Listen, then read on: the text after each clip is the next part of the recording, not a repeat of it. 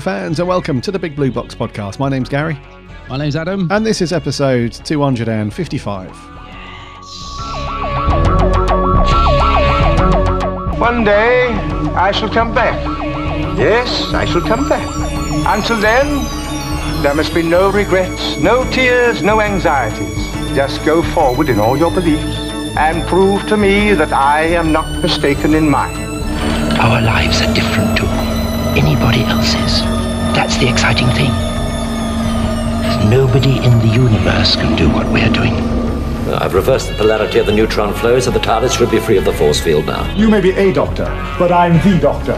The definite article, you might say. The trouble with time travel is one never seems to find the time. Change, my dear, and it seems on a moment too soon. Unlimited rice pudding, etc., etc.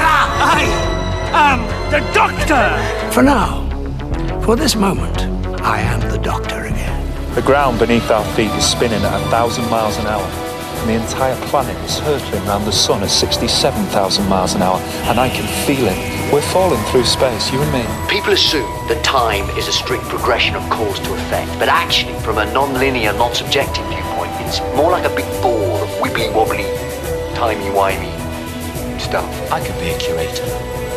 I'd be great at curating. I'd be the great curator. I could retire and do that. I'm the doctor. I've lived for over 2,000 years, and not all of them were good.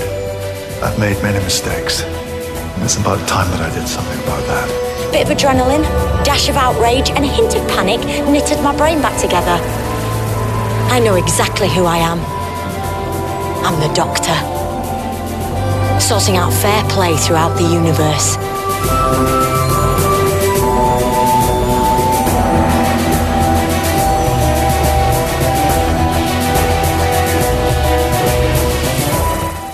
Howdy do, Who fans. Hope you've all had a cracking week. Uh, that you've all managed to do something. Something. Doctor Who, Doctor Who. related. Related, yes, indeed. Series 12 is rolling along nicely, bud. We're nearly at the end. Nearly I done. know. Crikey. I know. I don't understand like the the BBC's um sort of publicity. You know, on Twitter and Facebook, they're like, "Yeah, we're nearly at the final, guys. There's just another three episodes left, but we're nearly at the final." It's just, almost as if they're saying, "Yeah, don't don't worry about these next couple of episodes because we're nearly at the final." It seems a really odd thing to be saying, but uh, I know what they mean. I'm excited about the final, obviously, but yes, yeah, I just find that an odd odd thing to be tweeting. like, yeah, yeah, don't worry, guys. We've got two episodes left and then the final. Yeah, but it is. It's um, it's mad, isn't it? To think we're almost at the end of series twelve already, It is, mate. Yeah, yeah. and then a three year wait till season. No, I'm joking. But who knows when season thirteen will be? We just don't know. Well, with any luck, it will be January 2021. Yeah, I'm thinking like yeah, special at Christmas or New Year, whichever. Be nice if they did a Christmas for a change, wouldn't it? So we've had two New Year's ones. Let's have a Christmas, and then uh, into the new series. That'd be good. That would be good. Yeah. Ah, so, welcome aboard, everybody, to 255. New listeners, welcome aboard. It's good to have you. Long time listeners, welcome back. Before we kick off with today's show, remember to subscribe to us on whatever podcast app you listen to podcasts on. Just do a search for the Big Blue Box podcast. You'll find us on there. That way you won't miss a show, and it lands every single Friday. And we're on the socials too Instagram, Twitter, and Facebook. Just do a search for the Big Blue Box podcast again. You'll find us on there. And uh, we chat Doctor Who throughout the week. So, yeah, it's all fun and games over there. Interestingly, somebody didn't find us on Twitter the other day. Didn't find us. Somebody said, What's going on? It's 2020 and you don't have a Twitter account. What? What's going on? I was like, Hold on. This must be some kind of trickery. Must be a bot, a spam bot. Yeah. Uh, but no, I, fair play because there are a couple of other Twitter accounts that are kind they've got the blue box in the name and stuff like that. But Oh, just I to see. confirm, we, we couldn't fit the big blue box podcast in like Twitter doesn't allow you to use that many characters in the name. So the name on Twitter is Big Blue Box Pcast. It doesn't have the OD, the pod bit, or the odd bit, the ood bit. so Big Blue Box Pcast is where we are where we are on Twitter. So hope that's cleared it up. Bit of um, a bit more divided stuff over the social since last week's episode, Bud. We'll get onto it in our review when we get onto Can You Hear Me? But crikey, Yeah, I know. It's nothing. It, they do like a bit of um, the beeb I'm referring to. They they do like a wee bit of uh, of of talking ammunition. Uh, this series, I've noticed. Like last series, it was kind of they didn't really dive into too many sort of deep subjects. I know we had the the racial thing with Rosa. uh, with Rosa, yeah, and there was a couple of other little bits sprinkled around. But this series, Mm. it definitely seems like it's it's uh, talking about some some big issues. This one, So, Yeah, yeah, definitely. yeah. So the socials have been rumbling with people hating Doctor Who, people loving Doctor Who. It's um, yeah, it's an interesting time to be. uh, It's very interesting uh, looking at Twitter, especially after a new show's gone out. Yeah, it's one of the things I love. As soon as the episode finishes, I just love going on my phone to see the reaction, and I to the point that I've actually turned to my other half and said, like, I'm going to be on my phone for the next hour. Don't moan, don't you know thing. But I just love going on and just seeing what the reaction. is. This one, I must admit, um, the reaction was a lot more divided than I expected. Um, I mean, we'll get to it more in the review, but I was quite shocked at the amount of disagreement over this this episode. It's um, yeah, it's a real marmite one. This, um, yeah, and it's an interesting one because I, I, it made me really have to go back and watch, watch it a second time. I thought, you know, what what's going on? Like there was so much discussion over it, really. But yeah, obviously we'll get more to that in the in the review. But I was just surprised about the amount of. I mean, I shouldn't be. Every episode of Doctor Who at the minute just gets, you know, um, opinions blasted from both sides, whatever. But this one um, brought up some really interesting points. I think. Indeed, yes. Mm. Uh, anyway, you've been up to anything, Doctor Who? Actually, no. I saw some socials from some Insta or some Facebook pics from you, buddy. I think you've been. You went to the Yeah. capital, right? And you ventured into a few places. I did. Um, I so I was off yesterday. I had a day off. I don't normally get two days together. Um, so I did a bit of filming. I, I finished my little TARDIS review because my the Thirteenth Doctor TARDIS toy turned up, and I thought, right, let's you know, got a day off. Let's let's make a vid. Yay! So I did that, um, which is all ready to go. In fact, it'll be out by the time this podcast goes out. Um, and uh, yeah, I know you. I know you weren't a fan of it, but I was really pleased when when that said. I was like, oh, here it is. Um, and then I thought I'm going to blitz up to London for the afternoon. I just felt like I needed to get out of the house. Just, it was it's so bright and sunny because we've had this massive storm come over, haven't we, the last few days? And uh, Monday was horrific. Uh, it was like you just it was almost scary to step outside the door. It was so windy, rain, it's just stuff flying everywhere. It looked you know like my garden was obliterated on Tuesday morning. It did look like the, the world was about to end. Um, but yeah, Tuesday was just sunny and crisp and bright, and I thought, right, this is a this is a day to go to London. But it's a bit of an impromptu thing, so I literally went up for the afternoon. Um, I went to see someone had tweeted a picture of the police box that's by Piccadilly Circus Station because somebody tweeted Clayton Hickman to say it'd gone missing because it was looking a bit it was looking a bit um worse for wear. And then it suddenly went missing and they were like oh no Clayton the police box has gone. But then they tweeted literally about a week ago that it was back and it was all refurbished and all painted and it got a new lamp and I thought right I that's where I always get off to go to FP I thought I'll go and have a look at the nice new police box get a million pictures of that. So annoying as well because it's so busy Yeah. around that because it's so like oh just trying to get a shot with without people in it i was just like oh move out of the way. I was getting so cross. Anyway i did get a few pics of it. Uh, then i went to fp um, usual story my friend it's the doctor it's really weird because there's no real nothing exciting not too much in there. They got the new tardis which is cool. But when you go into fp so you know the big metal door that you that they sort of push back that obviously to open up the shop they got like that massive metal door haven't Oh, yeah. they Yeah, yeah. they sort of push half of it back and then the other half just kind of stays there they've got a massive doctor who poster of jodie on that door now so it's like doctor who is so prominent and when i say massive it's, it's half the size of the giant door Oh, cool, just a cool. big picture of her you know with the flowing sort of um coat. It's that picture Mm-hmm. you know white backdrop behind a flowing coat. Looks really cool really eye-catching. So i thought yeah they've got that doctor who. And then you go in where's your doctor who section? And it's kind of shoved in that corner there's a you know there's a few bits that have been there for the last 10 years. And oh we got the new tardis. You know it's it's really strange. It's um Oh. i mean it's, it's so cool to see doctor at the front of the store but then it doesn't represent you know the terrible little corner of stuff that's but i guess that's not their fault. It's just nothing really out is there? What about Particular- the uh, the cabinet of woe that we've labelled it as? well this is the thing you see. I don't even know is that even there? I don't think it's even there anymore. I'll that's a good thing though, because that Yeah, was looking really good thing. miserable, wasn't it, for a while, for ages? and the reason i say that is because obviously the dot 2 section used to be all around that cabinet but now the dot 2 section has been moved round the corner literally shoved in the corner. So i think the cabinet's gone and i think that's all anime stuff um i think it was Yeah, so I didn't even notice it. So anyway, quick trip to FP. Uh, didn't buy anything dot two apart from a comic. Um, I just bought a load of blind boxes because they were in sale. Went course. to the pub, opened my blind boxes. Um, Adam Mamoon, our friend, had seen that I was in London, so he he jumped up uh, on the train to have a quick drink with me before I left, and uh, that was that. So that was a cool day. Um, and apart from that, just a couple of other little things that have been happening this week. So I got the new Ace book, you know, the new Doctor Who Oh, yes. um, at Childhood's End.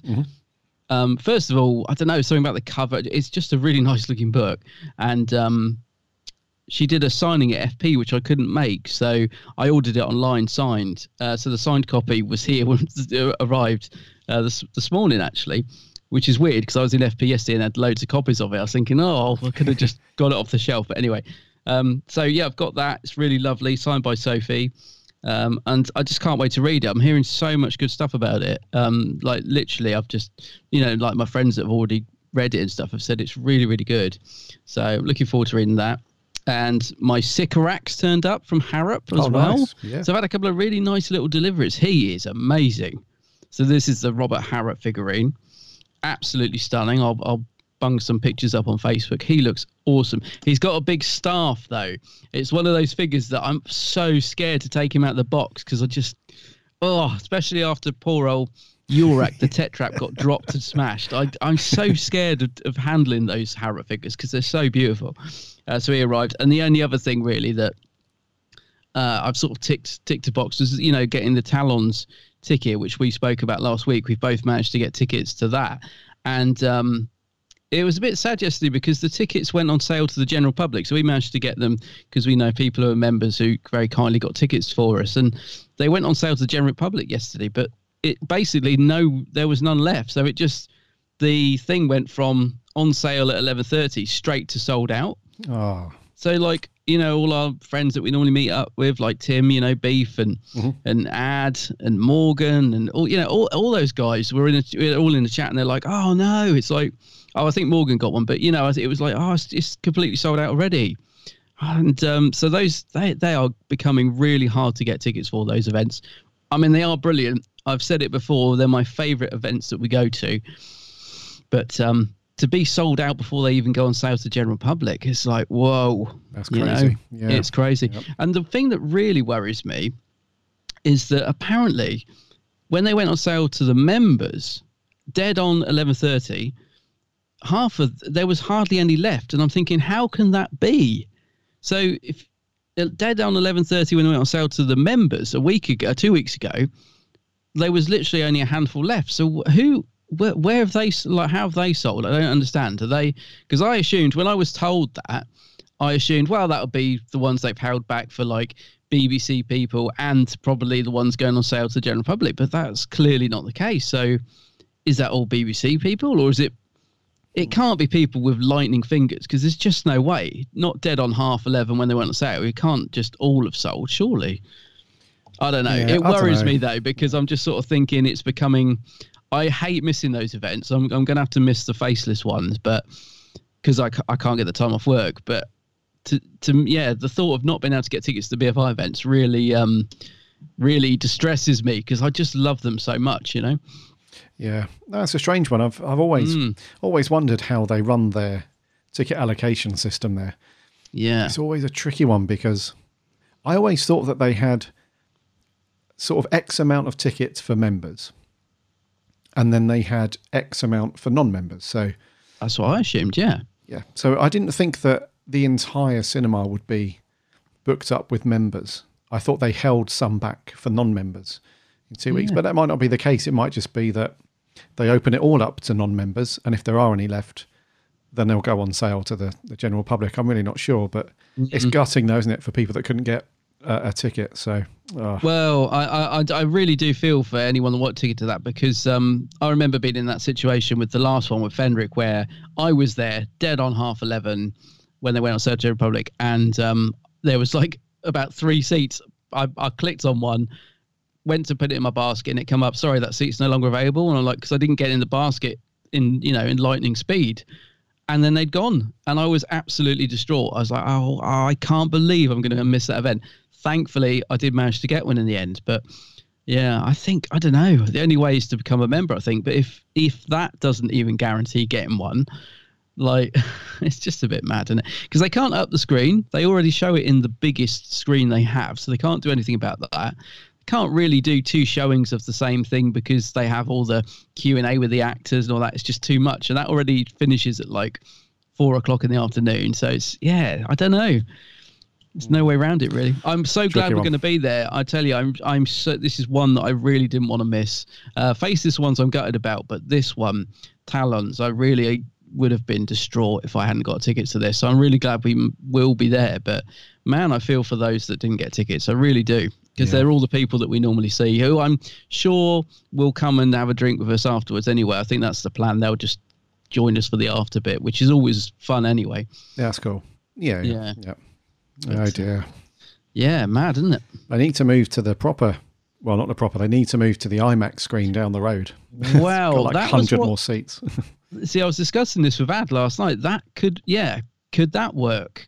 Because that's um, that would be the next step up, wouldn't it? And Hmm. yeah, that's what we were saying. But this, I, I don't know. I've only been to the IMAX once. I went to a screening of the Sarah Jane Adventures. Um, they did a special screening for the last episode uh, that was made, or or the first episode in the last series that was made. I forget now. And they had a couple of the actors there. Really lovely event. It was years ago, and it's the only time I've ever been in the IMAX. And it's a strange one because it's huge, but the screen's right in front of your face. Is it's really hard to describe. It's like- it's got like a a massive screen that takes up the size of the whole front wall. But then, so all the seats just sort of back up. And I think unless you're about at least halfway up those seats, you're, yeah, I just don't know how you can see anything. I don't know. It, it was a strange one, but I've only been once. So maybe I need to go and have another look at it. yeah, you definitely need seats at the back at that one.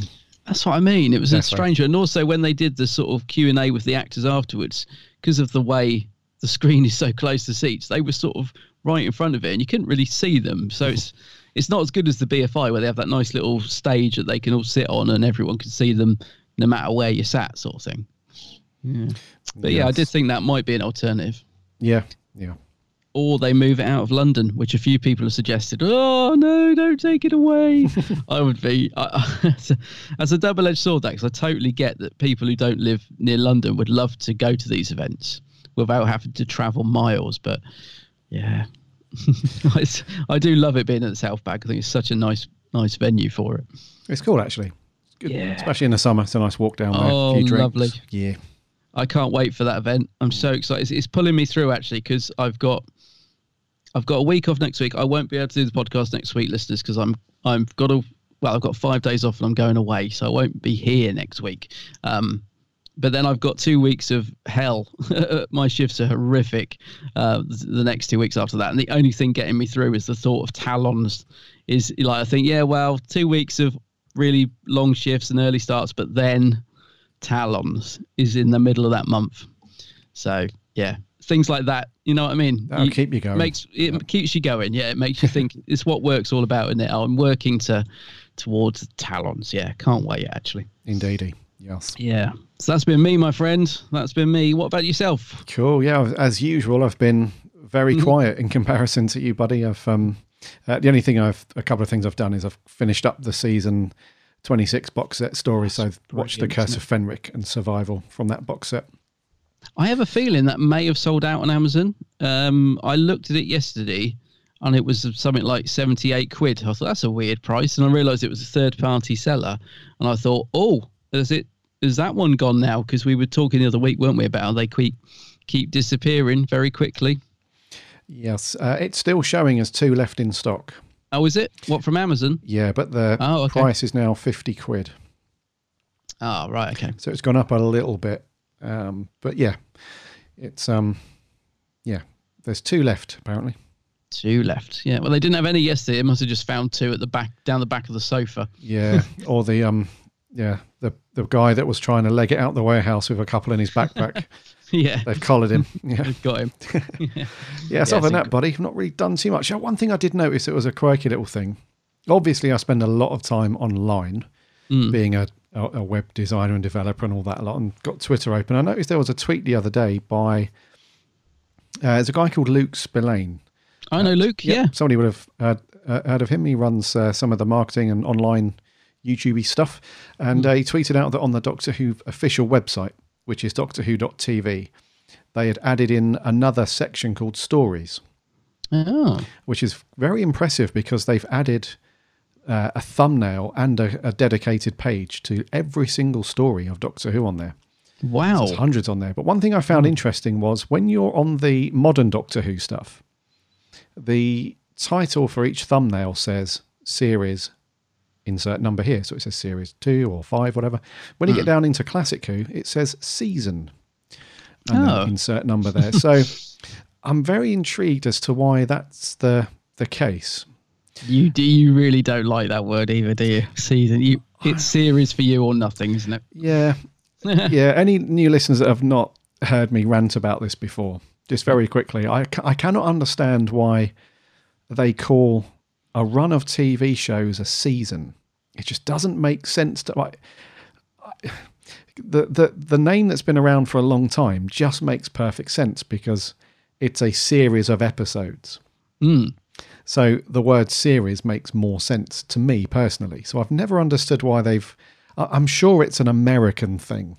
I think it's an American sure thing. of I. I associate it with an American, yeah, season twenty three of, yeah, Walking Dead. It just sounds, yeah, It's weird. So it's nothing. You know, it's not a, a dig for our for our US listeners or anything like that. It's just I'm, I'm sure I've heard years ago things like season whatever of the X Files or season this of the Big Bang Theory, whatever. I, I think it's a, an Americanism that's made its way over here. But it's just interesting that they've used that for classic Doctor Who, where for for donkey's years, even before I started watching Doctor Who, I remember other people, in my fr- uh, circle of friends, calling it. Do you remember series whatever of Tom Baker's series and Mm. and all that stuff? So, and like I said on the website, it's strange because they've called all of modern Doctor Who series blah and classic season. So If anything, I would have thought they'd have done that the other way around. If anything, because Doctor Who now does seem to get described as, oh, we're on season thirteen or whatever. So it's, yeah, I don't know. That is Hmm. a bit odd. Luke, what's going on? we'll have a chat with him at the BFI. He's normally there. It's normally there, yeah. Let us Yeah. Know. But uh, yeah, and also the new Blu-ray box sets are called Season blah blah. So it's an interesting Yeah. one. Yeah, maybe it Mm. sells like ten more copies than if you called it a series. I'm not sure, but The the thing I really didn't like is is um when they re when they issued like the series, you know, like these box sets of the season twelve of the Tom Baker set in America, they called it series one or season one, which I thought was a really odd thing to do. So his was season one. Because it was like, so they were doing it as if like that's the Fourth Doctor's first season, if you see what I mean. oh, okay, yeah. And I thought that's really going to mess with you. I couldn't stand that. If I had like, so when they finally released them all, if you had like William Hartnell season two, but then you jump forward and it's suddenly like Jon Pertwee series two, and it's like no, I already got series two. It's like I, I just didn't like that at all. And I th- I think it was the American issue. Somebody out there will know, but um, yeah, I thought that was a very strange thing to do. Yep. Yeah. Very very odd. Very odd. Who Indeed. makes these decisions? We don't know. Who knows? so that's been me, buddy. Not too much. Oh, and I've um, I've read another uh, chunk of Sophie's new book at Childhood's End. So when Oh, that's, yeah. when that's done, I'll um, we'll get a review up on the website. But can't You enjoying that so far? very much so, buddy. Yeah, I can't wait to start it. I'm going to start it this afternoon, actually. very very good read. Really Mm. good. So yeah, let's uh, let's land it. Do some news. Alrighty.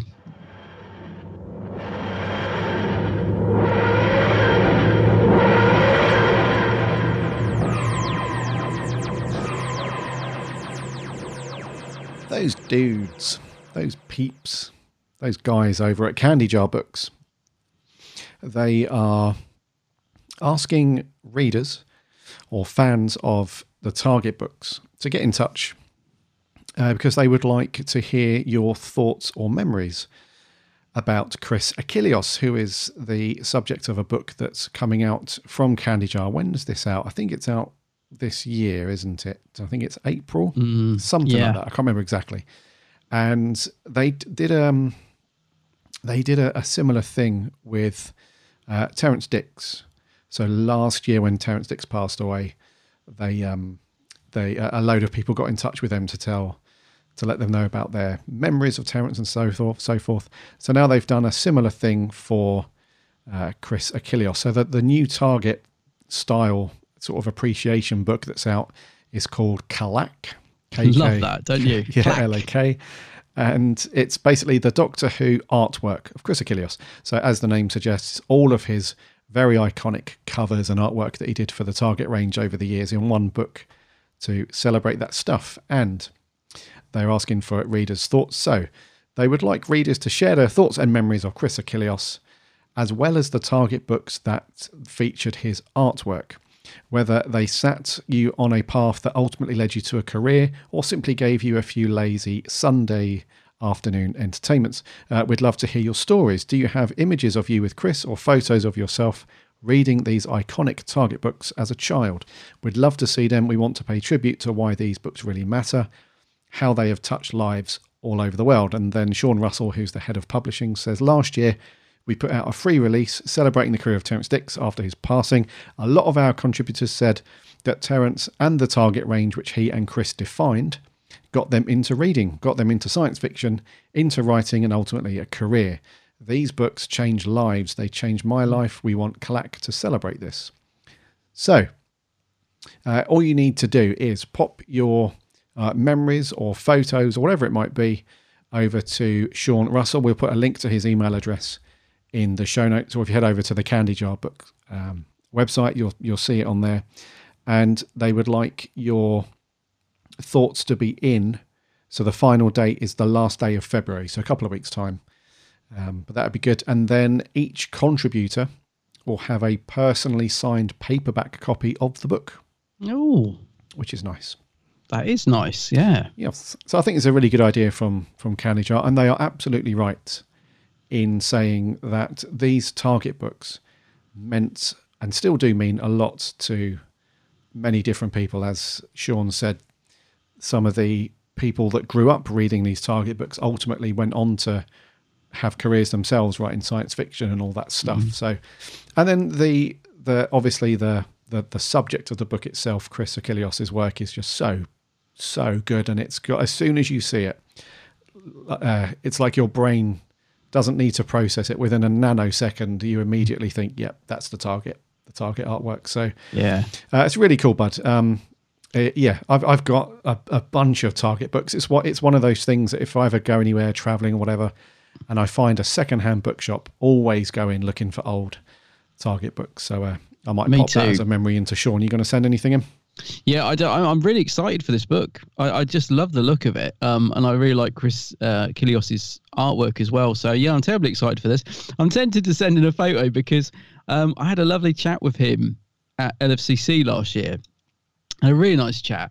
And he was he often has this woman with him sat at his stall. I don't know if it's his partner or or or what, but um, so I said, you know, we had our little chat, and I bought a piece of artwork which I actually have got on the wall, and I've, he signed it and stuff.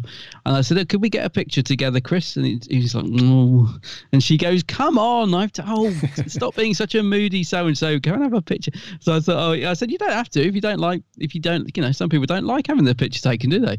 They're you know, not everyone's like me. Like you said, I, I just can't get enough. I'm just such a poser. But um, yeah, no, you sort of had to be coaxed into having this picture. Um, taken. but he wasn't he wasn't funny about it. He just was a bit like, oh yeah, go on then. Uh, but um, so I might send in that one of him looking like being fo- at gunpoint uh, having this picture. But he's a really nice guy. We, as I said, we had a lovely chat, and um, yeah, I just love his artwork. I think it's got its own style. It's weird because Doctor Who fans. And you know, myself included in this at times, we pick up on things that are wrong and inaccurate, and you know, we're very critical about stuff now. But a lot of Chris's stuff, you could look at it and do that. He did it himself because the the piece of artwork I bought is the uh, first Doctor picture with the pink TARDIS in the background. I think it's the Daleks or something. I can't remember yes. now. Yeah, Yeah. yeah, And he was saying, "Oh, I don't like that one. I've never been pleased with that one because of the pink TARDIS, and it's all wrong." And I said, "Yeah, but that's what I like about it. So I like the fact it's the wrong TARDIS and it's pink." And so it's it's weird, isn't it? The sort of something about the nostalgia of that takes over the fact that things are inaccurate and wrong, whereas we're so critical about things like that. If anything's new, um, it's I don't know, it's strange, isn't it? It's a, it's a nostalgia thing, isn't it? It's like we just love the charm of of of things like that. I think. Definitely, dude. Yeah, Yeah, It's and uh, I really do love his artwork. I think it's great. Yeah. So if you want to get your your thoughts and memories in, like I said, email Shaun Russell. I'll put a link in the show notes, and uh, Mm. that'd be very very cool. And in the book itself, it says end of spring, so I imagine that's April ish, end of April, beginning of May time, hopefully. Yeah, very much looking forward to that. Mm. Uh, another one to put on the shelf. Yes. Right, moving on to uh, ratings news. Here we go. People say I don't care about ratings. I, I'm always intrigued. I'm, I'm not going to lie. I like to know what the ratings are. Um, so Praxeus got uh, so they've added on all their bits and bobs. you know, so forget your overnights. They've added on all the bits and bobs that they pulled together to make it a higher figure.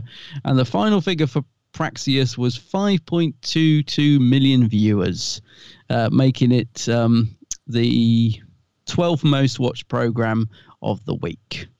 Uh, so that's not bad. It got an appreciation index of 78 out of 100, I assume, which is reasonable, isn't it?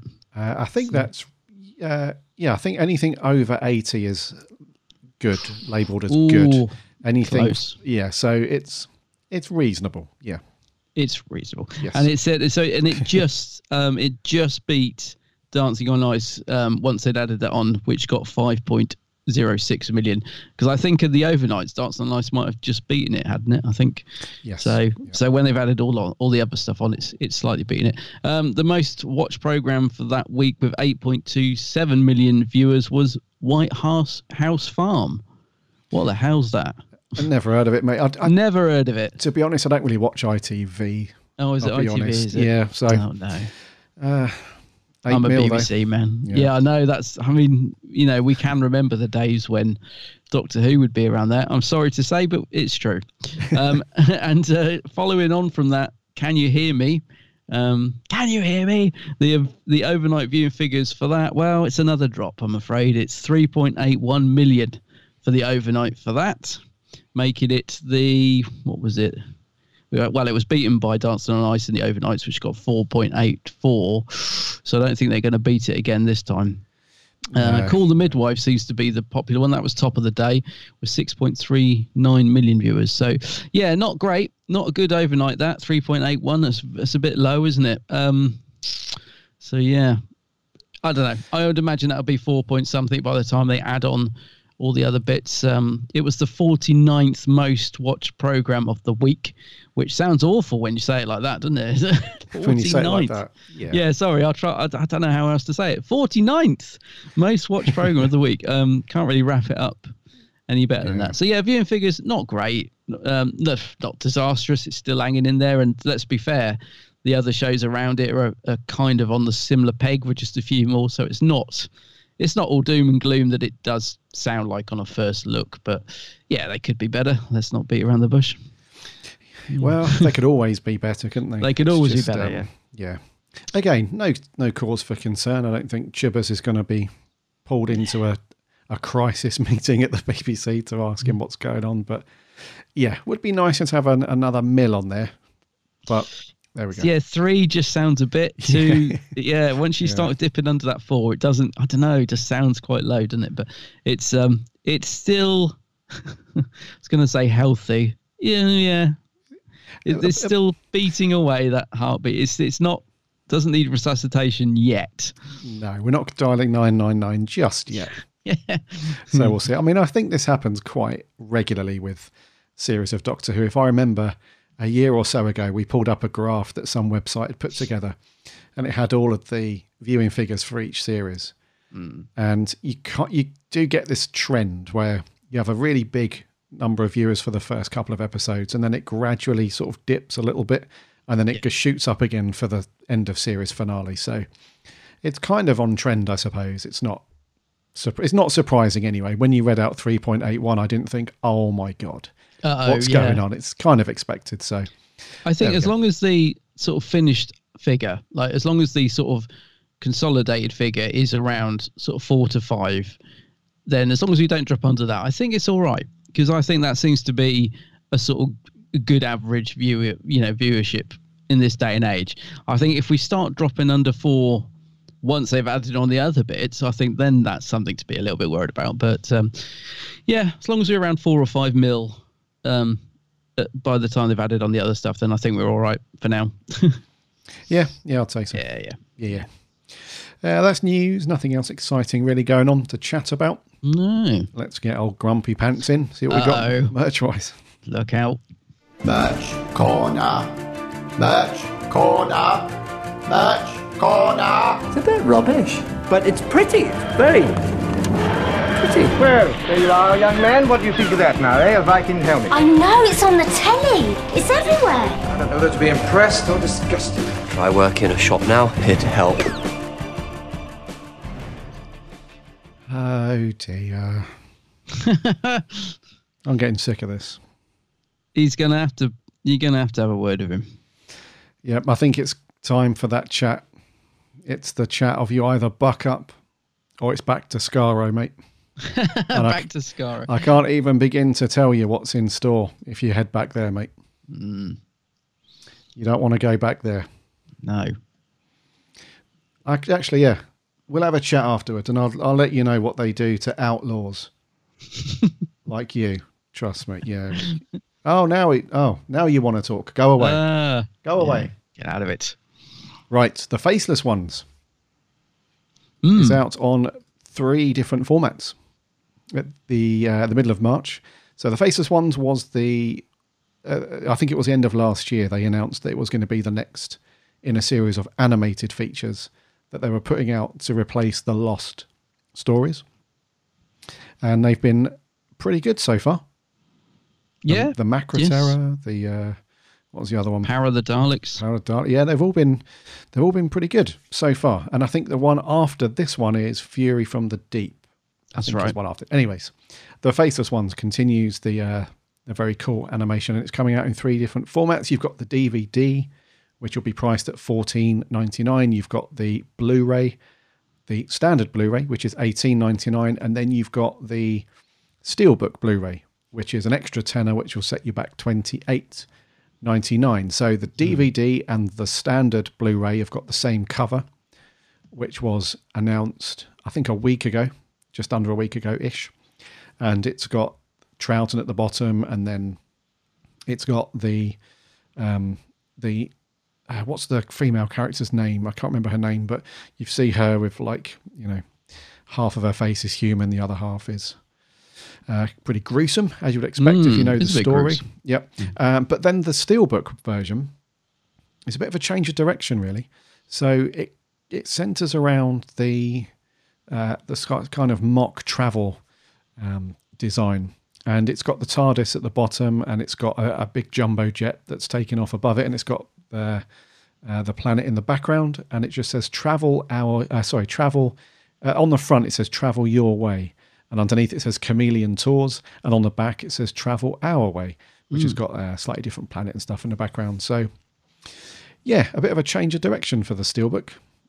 Yeah, it's nice to finally get some artwork for this, isn't it? Because um, it's been a sort of blank. I mean, this was announced, like you said, a while ago, and it's just been a sort of a blank screen really for so long um, with just the title on it. So it's nice that they finally unveiled the artwork for it. I, for one, quite like it actually. Um, I particularly like the steelbook. Uh, it is different.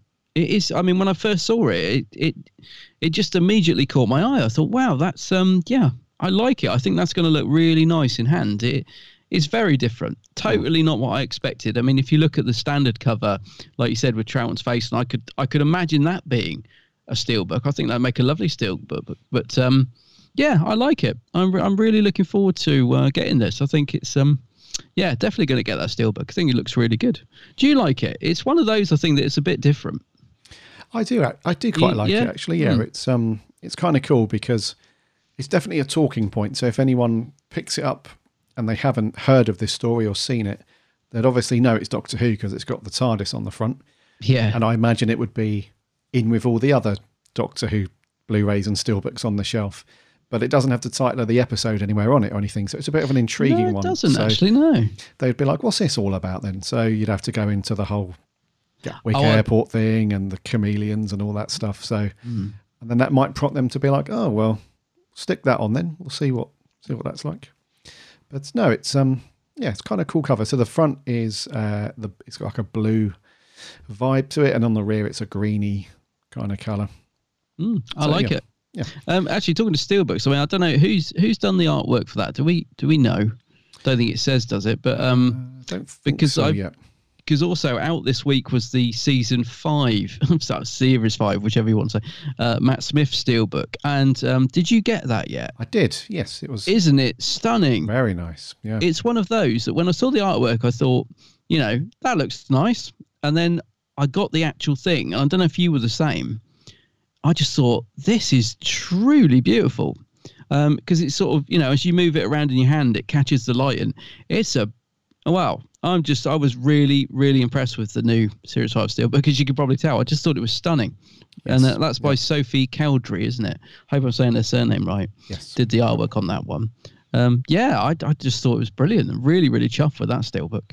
So Yeah, yeah, that looks good. So all three of these releases are available to pre-order now, and the prices are quite uniform across all the main sites that you would pre-order these things from. So Amazon have got them. Uh, the prices I just read out, but then Zoom.co.uk and Zavvi, they've got them for pre-order at the same price as well. So and they're out on March the sixteenth, which will be good. Not too long to wait. S- March the 16th. That's the day after um, Talons, isn't it? BFI. Oh, it is. Yeah, no, two days Wow. after. Yeah, Two days after, yeah. Awesome. That's going to be a good week then. indeedy. Yeah. Mm-hmm. Uh, that's it for merch, buddy. Not That's much it. else. Yeah. That's your lot. Unless you want to talk about those bloody character figures. No, we've we've done that. We've Good, covered that. Good, good. get out of it. Right. Review time. Yes. What we got? Can you hear me? No, I'm not going to shout. Yeah, so this week it's uh well, an episode called Can You Hear Me? Wake up, Doctor. Welcome back. I hope you understand now. I wasn't torturing her with nightmares. I was feeding her what she needed to stay sane the pain of others. But even gods need a helping hand, Doctor. Thank you. You won't feel a thing when this all burns. Yes, they will. Where now? Those nightmares. I loved them. Humans? Earth. Let's take them all.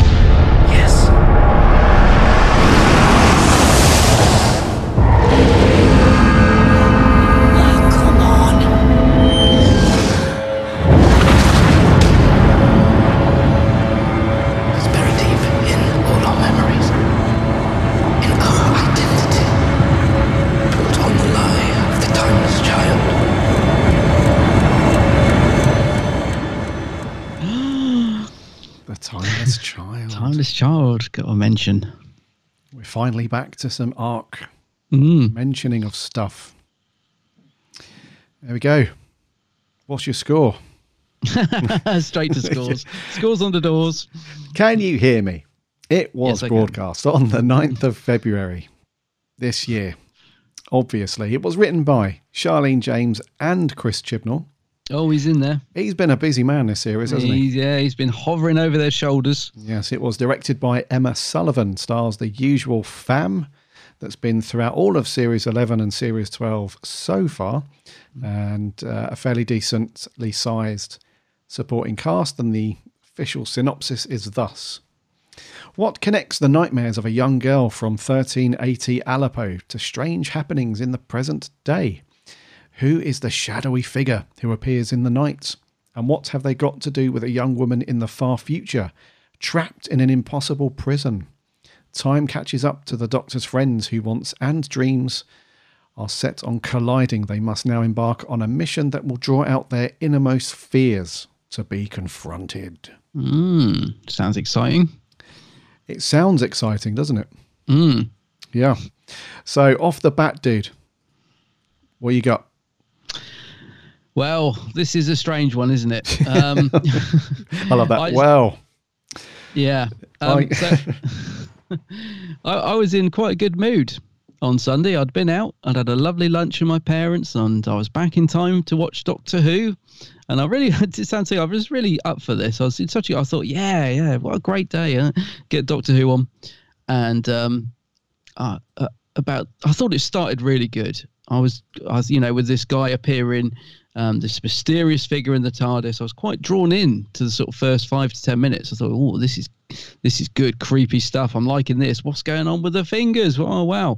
Um, and weirdly, I'm just going to mention this so I don't forget. I, I'm obviously completely wrong, but I could have swore when he first appeared in the TARDIS, I thought I heard the Doctor Who, like the dun, dun, dun, and then he disappeared. I thought, oh, he's he's going to be the Black Guardian or something. Uh, but I could be completely wrong. Maybe I just heard a piece of music that I thought was the Doctor Who thing. But so I, I was quite drawn in uh, to all that stuff to begin with. I was like, oh, where's this going?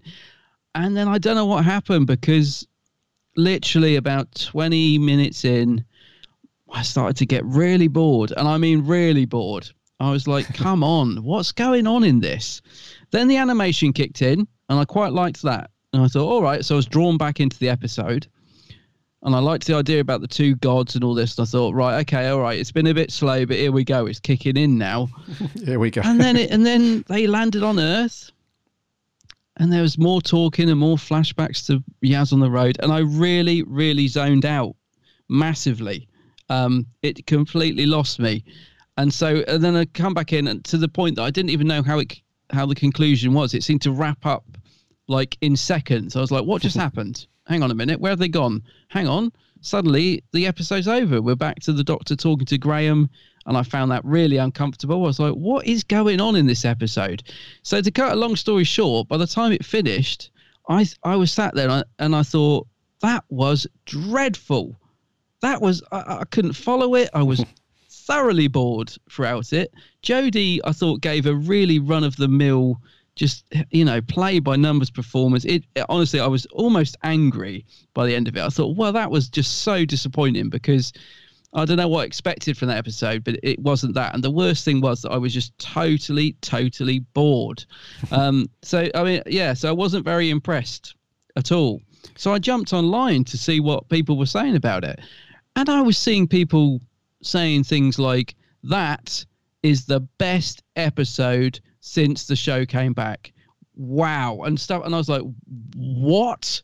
I was like, what have I missed? And then I started seeing things like, oh, the bit where she handed over the 50p. I was in bits. I was in tears. And I thought, I don't know what they're talking about. I don't remember a bit with 50p. and I was thinking, and I don't even know how the villain was defeated. So I thought, right, something has gone wrong here. I've zoned out so much to the point that I don't even think I watched the story. I don't even think I know what happened in this story. So I'm going to have to go back and rewatch this because I'll be honest with you. I always watched the episode twice, but with this one, I I really didn't enjoy it to the point that I wasn't going to watch it again. I'd made some notes. I thought that's good enough. When we do the podcast, I'll just I'll just go by my notes. I know how I feel about it. But seeing the reaction online, I felt like I felt like I was the only one who, who didn't enjoy it. Apart from the odd few, um, I was thinking everyone seems to be loving this. What the hell have I missed? Like, you know, what what are people seeing that I didn't see? I thought clearly I've just been on the sauce because I, I just couldn't. I was getting annoyed at myself. I was thinking, why didn't I enjoy that? Everyone's loving it. So I did watch it again. I watched it again Tuesday, uh, Monday night. I thought I've, I've got to watch it again because I need to see what I've missed. Um, I still don't particularly like it. I'm going to be honest. I did get a lot more from it. I made myself really watch it. So, because I, I, I think that's the thing. The the first night when it went out, I just it just lost me. I was so bored that I just wasn't concentrating on it at all to the point that I didn't know what was going on. So I did get a lot more from it on a second viewing. Um, and I do think watching it again, there is some good stuff. I can see why people liked certain parts of this story, but at the end of the day, cut into the chase, um, it's just not an episode that I particularly like. Uh, I could see what it was doing. I like the fact they were tackling certain issues. All good, but it didn't do anything for me at all. It's definitely not one I'm going to watch again anytime soon. I just found it the pace of it just so laborious. I, oh, yeah, so so not yeah, not a fan of this one. I'm afraid. What do you think? Oh dear. Yeah. Okay. Not a fan. Okay, so ah, Doctor Who. Come on, you loved it, didn't you? I was going to say, Doctor Who. You know I love you. Uh, You know I love you. But yeah, I think I enjoyed it a slightly more than you. okay. but I can absolutely see why you're saying your what you, why you said what you said, especially mm. about zoning out. Because there was one, especially the first time I watched it, there was one point in it where I thought, I don't know what's going on, Yeah. and and I think it's not. I, I honestly thought, you, you know, sometimes when you're really, really tired, I hope listeners can relate to this. Otherwise, I'm going to sound crazy. But you know, sometimes when you're absolutely knackered tired and you're sat down, whatever, and you start to drift off asleep and you do that slow blink thing. Oh, I hate that. Yeah. And then you, you do that thing where you're, you sort of wake yourself up with a jolt or a snore or something. It Mm. almost felt like that had happened as I was watching the series, uh, this, this episode, where I- all of a sudden I was like really into it, but I didn't understand what was going on. So I thought, if I just dozed off for like one minute, have I just missed an important thing or something? And it's because I just zoned out. I think it was about half, uh, uh, roughly halfway through. I just, yeah. So on the second watch, like you, I thought, right, I'm going to have to sort of concentrate now because I, feel mm. like I've missed something. And the same thing happened again. I was mm-hmm. like, oh no, I, I feel like I've missed something. There's a disconnect going on somewhere because I, I get the whole thing. Do you know what it was? I think it was more around the character that was in from Aleppo with the the werewolfy style looking Yeah, monsters yeah. and stuff. When you read it on paper, you can you can see that you can see what they were doing there. They wanted to. I I think they were just trying to get across the fact that things were happening to people across time as well as location. So I, I get that. So they were making it happen to this this young girl and stuff. And uh, but for some reason, they made like these really big, scary werewolfy type monsters. They don't really do anything because obviously this time of night and the type of show is you're not going to see loads of gore. You're not going to see them shredding people and blood and everything. So when it happens off camera, like towards the beginning, I thought, yeah, this is quite scary. But then there's a bit where the doctor, you know, when she sent the the, the, the companions off, and then she's like, okay, she's bored in the TARDIS. Basically, what's Yeah. what's going on? And then she she ends up going to to to Aleppo. Uh, one of those monsters, like you know, snarls and roars in her face, and she doesn't really get affected by it. It's she just, and then she chases after it. She's like, "What the hell are you?" sort of thing, and she chases after it, and you think, "Oh." You would have thought that she would have crapped herself a little bit more, and so I've, I've noticed that a couple of times in this Yeah. series, though. Yeah. Like it's as, almost as if the actors don't know what they're looking at, if you know what I mean. Which obviously they don't because it's probably a man with a ball on a stick. But yeah, I've thought a couple of times now, like the director hasn't. It's as if they've done one take instead of saying, "No, we we better do another one where you're a bit more scared, and we'll pick which one's best for the shot."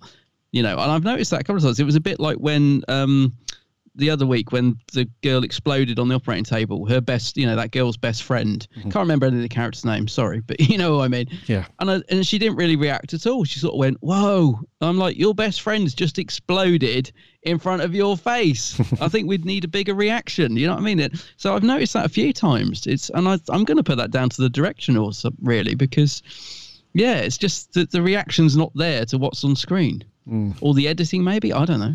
I'll read you. It's uh, Mm. yeah. So that character name was Tahira. She was the young girl. That exploded. Uh, no, she was the girl that the doctor saves. Oh, is it? Tahira's best friend. I don't know her. Maybe Gabrielle. Maybe I'm going to take a. I thought it was the other one. way around, isn't it? Wasn't Gabrielle the mouthy gobby YouTuber and the, the other one was her friend that exploded? I'm not, I'm not sure.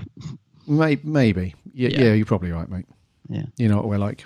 But anyway, anyway, I just felt like there, it's not a strong point. there was a discontent, but a discontent. I'm, I'm losing it now. There was a disconnect I felt Mm. between some of the story threads. So, what did you think to our two main villains, who were the the crux of the story, really? And again, I felt they were written in to be very, uh, well, obviously quite godlike. But it's interesting that we've never heard of these gods before or anything like that. And uh, when when there was that scene where the the the doctor's on, uh, is it Zellin? Yes, the doctor's on Zellin's ship, and she sees him for the first time, and he looks quite menacing. And we've only seen him like pop up in people's bedrooms, and that sounds very weird, but we've seen him pop up in people's bedrooms, and then he's vanished in a cloud of smoke. This is the first time we've we, we've seen him sort of explain what he's doing as to a degree, and here he is. And the uh, I was up for like a big thing. I was like, is this going to be another big reveal? Is this going to be like another Gallifreyan that we may have heard of over the years? And Mm. is this like a renegade Time Lord? Or is it's going to be a big reveal or something? And and uh, and then later on he says, "Oh yeah, this is me. I go by a few names. I'm immortal. Basically, I'm a god." And you think, hold on a minute. We surely we would have heard because I know they've done this in Doctor Who before. You know, we've had the whole. Remember in Pyramids of Mars with um, Sutekh? You know, he was a, a Great Destroyer. Yeah. like these big sort of powerful godlike figures. But I think it's more the Doctor's reaction as well, where she's like, "Oh yeah." she's basically like off the cuff, like, "Oh yeah, yeah, I, I, I think I remember you guys, yeah." And then at the end, I mean, fair play. I mean, she sort of stands her ground towards the end, you know, when she's got a number on them, and she's like, uh, Zellin's like, "How are you alive?" or "How did you survive?" And then she lays the smackdown on them and traps them. So that, Mm. that's all good. But just the fact that they're these big, powerful, immortal gods, they get defeated awfully easily. Well, And the wrap up wrap up was so quick that I didn't even know what happened. It was the- it was unbelievable quick Hmm. resolution, way too quick. It was, yeah. And I thought they were going to wreak more carnage as well. You know, towards the end when they they land on Earth and she absorbs some of the energy, I suppose, from people's nightmares or dreams, whatever. Mm. And you think they're going to go a bit on a bit of a, a rampage and start, you know, destroying stuff, but they don't. They just walk down the street for a little for a little while, and then the Doctor sort of zaps them into that little floating prison that stops the two planets from colliding. So yeah, I just I just found it weird. Like I know I know it's easy to look at some episodes of Classic Who with the old nostalgia goggles on and all that mm. stuff, but if you think back mm. to something like Pyramids of Mars with Sutekh, he was extremely difficult to to defeat. The Doctor Yeah. didn't didn't have it easy at all. So I felt like these guys were were very if they're immortal gods, they've done a really bad job of mm-hmm. um, of staying immortal. Well, the, the Doctor didn't kill them, I suppose, but she's locked them away. But I don't know, mate. I they just, didn't seem yeah. very powerful, did No. they? I know, I know exactly what you mean. I mean, I, I thought Ian Gelder was fantastic as Zellin, of being really creepy and stuff. And then, you know, you brought in the other god. What was her name? Ricari- Ricaria, something like that. Yeah. Um. So yeah, as I was thinking, I think you know when they were stood in the street and all that energy started flowing for, I thought, oh, here we go. I sort, I sort of woke up a bit at that point. I was like, oh, what's happening now? This looks bad. And then yeah, literally within seconds, they'd been defeated. It was like nothing supposed to be massive immortal gods, and absolutely nothing happened at all. Um, it just yeah, it just didn't really.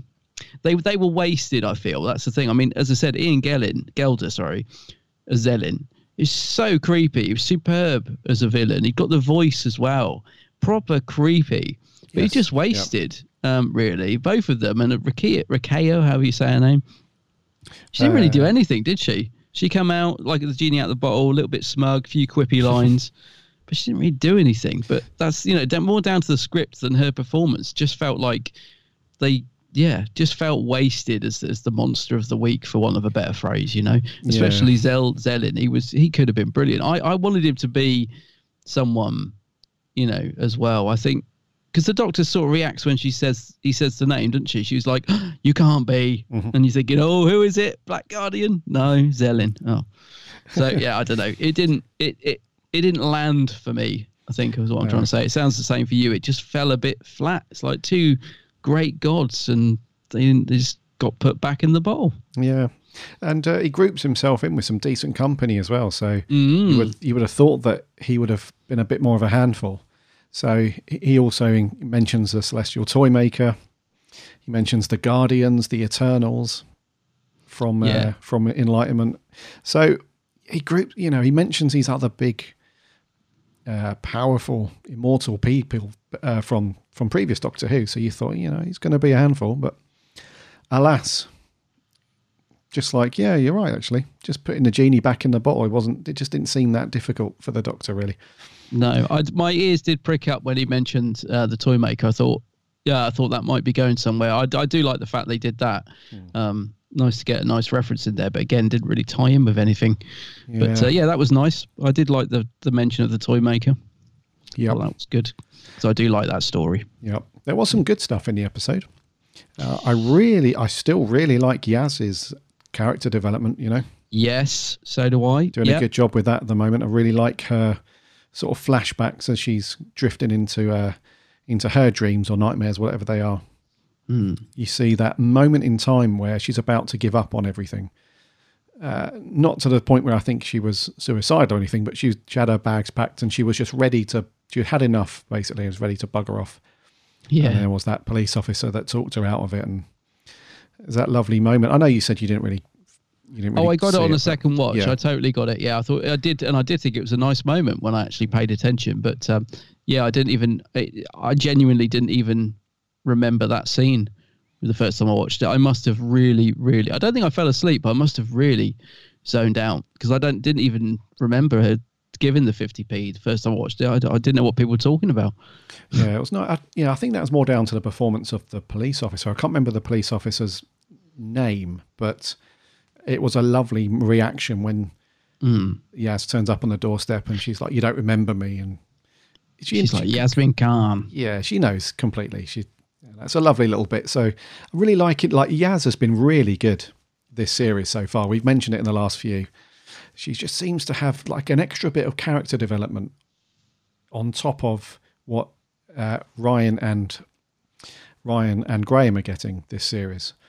Yeah, I, I've I've really warmed to Yaz's character. I'm I'm the same as you. I'm really liking her, and I feel like um, Mandip is. I know she wanted more development. I think she spoke about this at um, something she was at where she appeared at. She said she you know she really wanted more development of her character, um, which they've done. And I think Yasmin's really sort of decided to grab this part and go you know she's putting you could tell she's putting the effort in.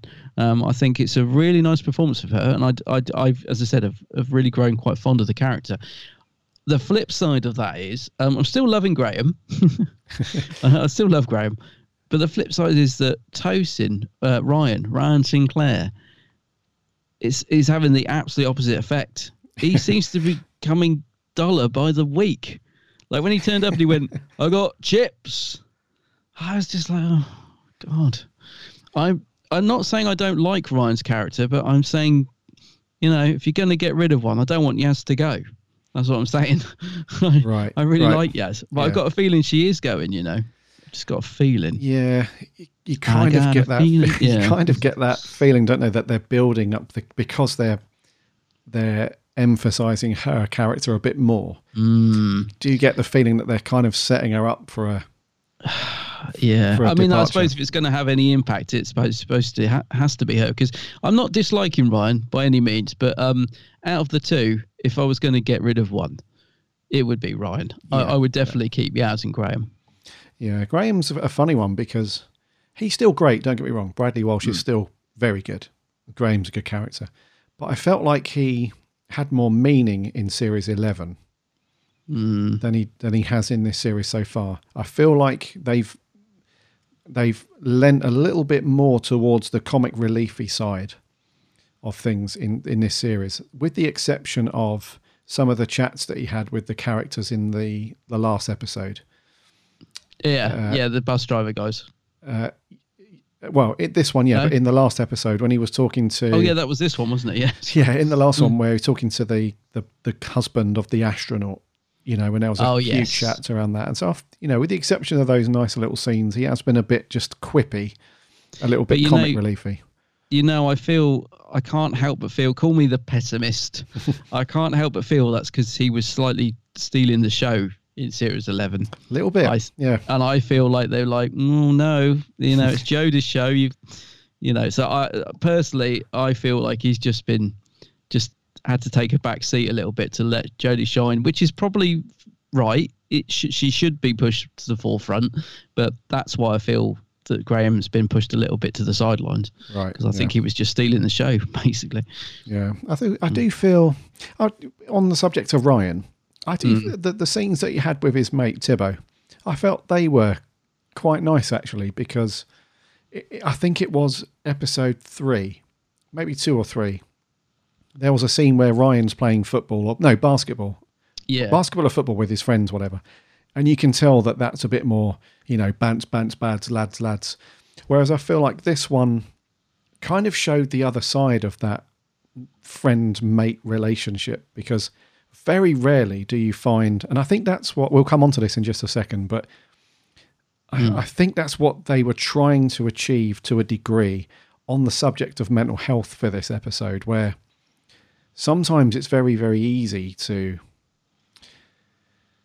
it's easy to interact with somebody and not necessarily pick up on there being anything seriously wrong with someone. Yeah, yeah. And I feel like in this, especially, I'm going to make me sound very old now, but especially in this day and age and the generation that's coming up now, it's all very much. Uh, uh, life tends to, to come across as a bit uh, amazing at times when you don't really know what's going on on the other side. And I use something like Instagram as an example. Mm. You see a lot of people who live their Instagram life where everything's picture perfect and everything's amazing, but behind closed doors or when the camera's not on, that's often a very different story.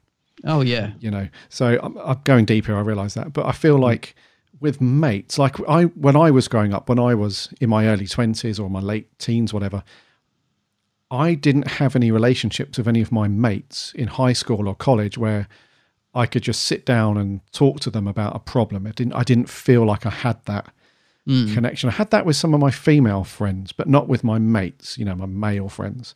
Yeah. So I feel I, I can get what they were trying to do with Ryan and Tibo, where they were trying to get across, like, look, you know, you don't have to put on this facade to this show, like, you know, it's all bants and everyone's mentally strong all the time. There are moments where you've got to be there for your mates and you've got to try and pick up on when things aren't right. And that's I think that's what they they try to do with that. But I actually quite like those scenes. You know, I know you said you weren't too too hung up with uh, with Ryan at the minute, but Mm. I felt like they Uh, were okay. I, I do, yeah, I get you, mate. I, I appreciated them more on a second watch. That's that's for sure. Because I think at the first watch, those were the ones where I was zoning out a bit. Because I was like, I wanted to get on with the story, and I kind of that's why I think a lot of the mental health issues that they sort of brought into this episode, they kind of went over my head a bit first watch because I was just wanted like you know the science fiction side of it. So it was only on a second watch really when I appreciated what they were doing in those scenes. Uh, and it is a I, I like the fact that they've you you know they've they've tackled that issue as well as giving all the characters a bit of you know bringing the characters back down to earth and giving them a bit of character development. So i think that's really good to, way to do it. I just kind of feel like we should have had this earlier on in the series not rather than because we're sort of starting to get to know them now and the, these new friends that we got to meet and stuff. I i just feel like yeah that should have been done uh, sort of you know because we're getting near the end of the series now um, I just feel like we should, maybe it should have been a bit earlier on, but but yeah, I do get it, and I, I do think it was um I do think it was handled quite well for the most part, um, but maybe not the end scene, which we'll come to in a bit. I don't know. I don't know quite how I feel about that with the Doctor and Graham, but we'll come to that in a bit because I want to ask you something before we go go forward. Um, what did you think about Grace suddenly Oh, popping yeah, up yeah. again? It's like Sharon, Sharon Can you pop back and film a scene? yeah, Sharon. They always bring her back. Yeah. Yeah. and I love it. I, I mean, I love. I, I, I, I like Sharon D. Clarke as Grace. I think she's great. Um, so I was pleased to see her, but it just makes you laugh that they keep giving her these little cameos. It's almost as if they regret getting rid of her, doesn't it? It's like, oh, how can we bring, how can we bring Grace back? Um, but yeah, it's nice to see her again, wasn't it? It was, mate. Yeah, and even though she was a bit evil. Well, yeah, I think that's. I think that was more about Graham than it was about Grace. Yeah. I think that's playing on his guilt. His kind of absolutely his repressed guilt. It felt like where Mm. he still blames himself for feels responsible, I guess, for not being able to save her. Like I think that's a fairly normal reaction. You know, if you've even though people, you know, many people will tell you there's nothing you could have done and all that stuff, you probably still feels a bit like, well, I still feel guilt. So that- I think that was more about his internal feelings rather than trying to Mm. portray Grace as a as a meanie pants. But it was great to see her back because it really did hammer home the impact of what he was feeling. You know, it was a real good. And what do you think about him round round the table with his mates as well? And Oh, I liked that. that was proper um, Graham, wasn't it? That was proper Graham, and I love the fact because that was a bit that did make me laugh. It's probably one of the few bits of because there's not much humour in this. It's quite a dark episode, isn't it?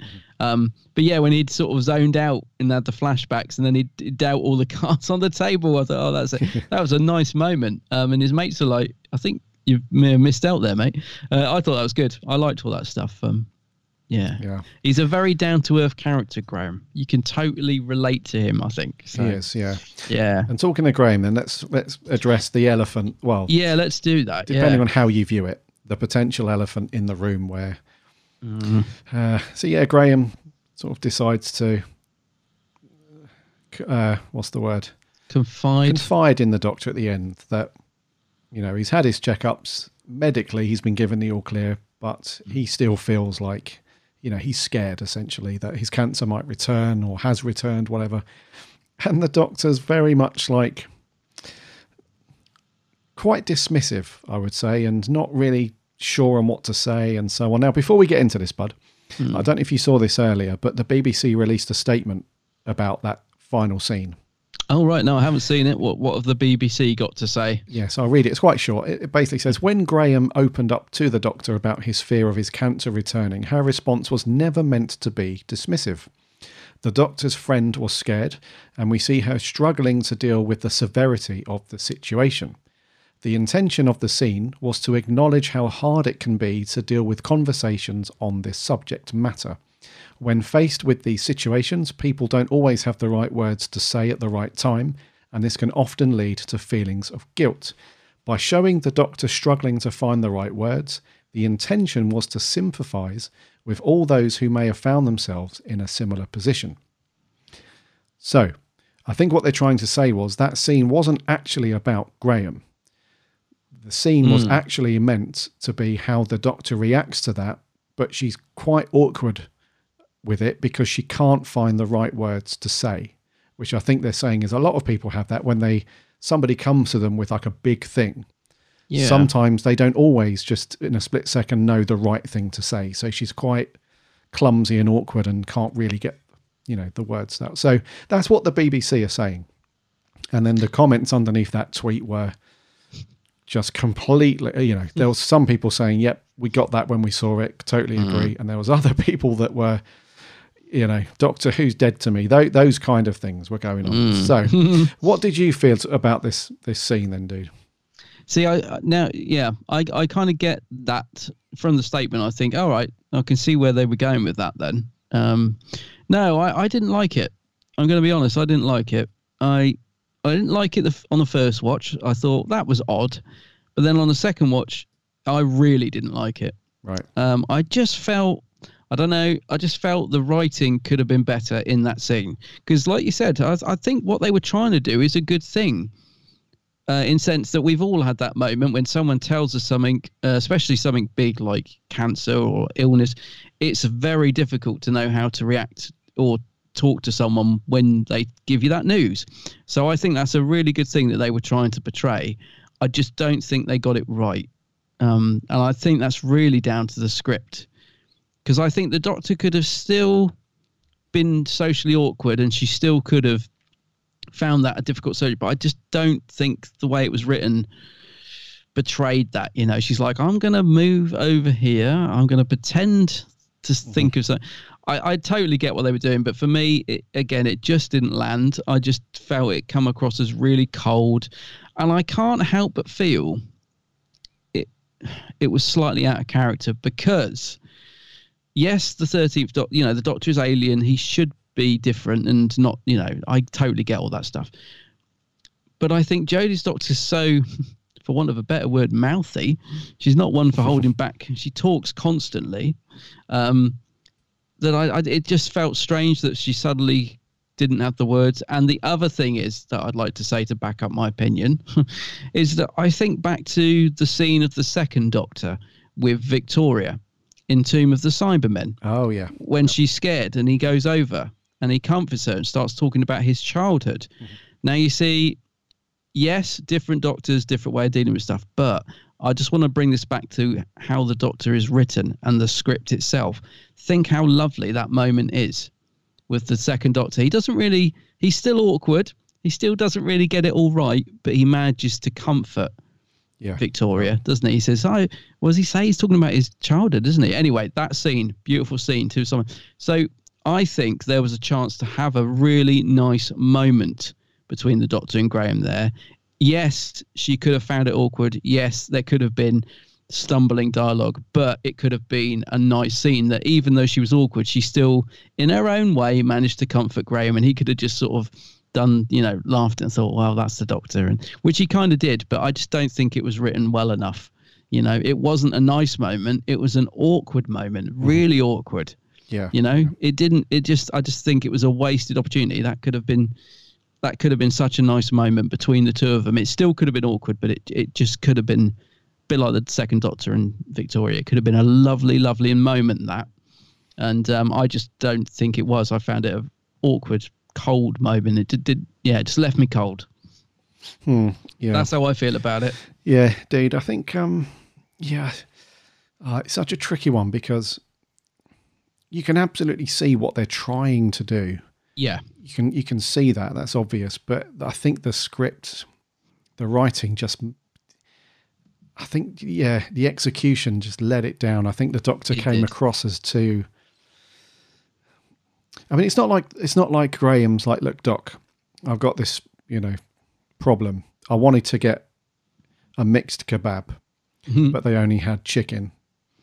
You know, then like the doctor's like, all right, whatever. But the fact that he's telling her something so important, he's telling mm. her something so personal and so important. You're right. She could have still, it could have been handled in a way where she was still quite awkward and not found the exact right words to say, but she could have been a lot more um, warm with it. You're not so, dis- uh, yeah, because the BBC said, you know, it wasn't, she wasn't meant to be dismissive, but you it's difficult to see her as not being dismissive when you watch mm. that scene. You know, it's quite tricky. So, yeah, like I said at the very beginning of the show, Series 12 has definitely served up some stuff that's quite controversial and very feels like, you know, the the socials and stuff for, for chat around and stuff. But me personally, I feel like that scene could have been a, a hundred times better if she'd have just if they'd have tweaked it just a little bit where she's yeah. Because it doesn't even feel like she's paying attention at one point you know? And i know he he's doing it in a way as well that i imagine if he went and said to her look i need two minutes alone. This is like mega important then fine. But he's coming across like he's got a bit of a smile on his face at times and he's whispering and it's you know he doesn't come across like he's he has to tell her this because it's excuse the pun life or death mm. but still you know she could have. I don't think that's Jodie. I think that's just the the script. You know, the way it was written. Yeah, I, I just feel it was a real wasted opportunity. It could have like, been a lovely you know, moment. Yeah, it could have been a nice moment. Yeah, it could have been an awkward, sweet, hit, pull at the heartstrings moment. Instead yeah. of making me feel, instead of sort of bringing it home about what's happening with Graham and that moment, it just actually, in some ways, made me think, oh, it was, it was just horrible in a way. Mm-hmm. Yeah, didn't have the right effect. Yeah. To bring the mood up a little bit, though, what did you mm-hmm. think to the incredibly cheesy Dallas style uh, look at the you know at the end where the doctor's talking about something and the camera sort of focuses in on each companion's face and then they sort of look up past camera or they do something just like those old sort of sitcoms you see like Dallas and uh, the A Team. You must know what I'm talking about. Wait, I, I do. I know what you're talking about. But I, uh, what scene was that? At I the very end, that. at the very end, when they're in the TARDIS, and the doctor's saying something, that the doctor's saying something. Uh, you know, she goes off and she says, "You know, Mary Shelley, we're going to go." You know, Oh, yes, and they go yeah, back yeah, into the yeah. TARDIS, and then the doctor's saying something, and the the camera then sort of goes to each companion in turn, and it sort of it frames their sort of face, and they sort of look out into the distance, like. And it was just like those old 80s sitcoms where Oh, they I even notice that. they normally do it in the intro, but they, you know, where, you know, when the, the, the camera's on somebody and then it sort of freezes and then you see their names like starring, Yeah, whatever. yeah. It was like that, but at the end of the show, I, can't be the only one that picked up on how hilarious that was. I was may have been writing a note or so. I just didn't notice it because obviously the first time I watched this, I was gone by this point in the episode. I was just I'd checked out the room. Oh, so the second time I was probably just writing a note. I didn't even notice it. Oh, don't tell me I've got to watch it again. Well, just those final 30 These final seconds. bits. Yeah. Okay, I'll have a look. Yeah, because Oh, I. I, I, this may surprise you, but I love Dallas, so I know exactly the bit you mean, like the opening title sequence. Yeah, I didn't notice it at all. It was so funny, dude. That the, the Mm. first time I watched it, as the final credits, like and the music kicked in, I was cracking up. it just felt like it had that really old school eighties sort of production uh, feel to Oh. it. Yeah, it's it's not like in your face where the camera doesn't freeze frame, but Yeah. you know, as the doctor's talking about where they're going off, I can't remember what she says, but She's off to about meeting Mary Shelley, isn't she? yeah, so this is after that bit, and they're they're, in, Right. they're in the final scene of the TARDIS, and you know, Yaz and Ryan have just said about, you know, are we sure about traveling with the Doctor because you know people are getting older but they don't notice, and I did like that bit. That little by the bit, way, I yeah. did like that little bit. I thought, oh, that's a good point, isn't it? Because you do start to think about that, don't you? You think, you know, they're changing, but the people they go back and meet on Earth aren't. They're stuck Yes. in that same. I thought that was a really good little point. Uh, so yeah, like that. anyways, it's after that bit. And she's about to like hit the big handle on the console Yeah. to travel off. And as she's saying each word, it cuts to each companion. And it's like a little Dallas moment. It's quite funny. But uh, Okay, I will. I will watch the Yeah. because I didn't see that at all. Again, I must have checked out. I, I, as you can tell, I wasn't a fan of the story, and I probably just wanted to switch it off. So I didn't notice that at all. I'll have to have another look. Yeah. What did you think to um, Ryan getting his mate Tibo to go to focus group or a counselling group, whatever? Yeah, yeah. Again, I, I did on the second watch. I did kind of like that storyline. Um, once I was was watching it properly. Yeah, Yeah. so I thought that was all, all good stuff. Yeah. I really liked that part of the story. Mm, 'Cause, yeah, I did. Uh, I thought there was a good, although I was slagged Ryan off a little bit earlier. There was quite a good uh, sort of matey feel between those two, in a way. Yeah. Yeah. Tebow, is it? Tibo. Yeah. Tibo. Yeah. Yeah. Yeah, so I felt it was good that again picking up on the mental health aspect of things, Yeah. which was the theme of the show. Obviously, uh, it was good that they showed something that can be good about that stuff. So even though someone's going through that stuff, which he clearly was, and Ryan picked up on that, he um he basically you know put his foot down, said, "Look, I need you to do something. There's going to be no argument about it." And then you Mm. see him in the talking about it, and then you just see his face kind of that sense of relief, like a thousand pounds have been taken off of his shoulder because he's able to talk about what he's feeling. And Yeah. everyone else is like, yeah, I feel like that too sometimes, you know, and I've had that. And you can just tell, you know, his his posture relaxes a little bit and he smiles a bit. And, and that must be good for people to hear that feel like that. You know, if you've got something that's really weighty and it's, you don't know how to say it or who to say it to, Mm. it's, it's a good thing that you can, there are places and people you can go to. So again, going a bit deep, but it was, I thought it was a good, uh, a good way of handling that character. Yeah. No, I, I agree. I think that they did do that well. Yeah. Uh, what was I going to say? Um, uh, Segun, Akinola sort of stepped up a little bit more with the music this week. I I don't know. Well, it was certainly I- a bit. There was certainly a lot more music in this one. Yeah, I, I've got to be honest. I thought it was a bit drab. really? I'm getting a bit bored of his music. If I'm if I'm totally honest. a little bit. Yeah, I'm not saying it was bad because it wasn't. It was fine, but I'm, I suppose, yeah, I'm just a bit bored of his music. I don't know. It, it didn't do anything for me. His No, music this episode, as I said, not bad, but No, okay. it just didn't do anything for me. To be honest with you, Mm. Okay, I felt it was a bit better this week. I felt like we had a Yeah. bit more of a bit more of a thumping theme, a bit more of a build up, a bit more atmosphere. Mm. Oh well, I think you and I. Yeah, I think Sorry, yeah, I just did. It, it's one of the notes I made was uh, that I'm just getting a bit tired of his same old music. Oh dear. Yeah. Adam did not have his Weetabix Well, this both is the thing. mornings This that he is- watched this one.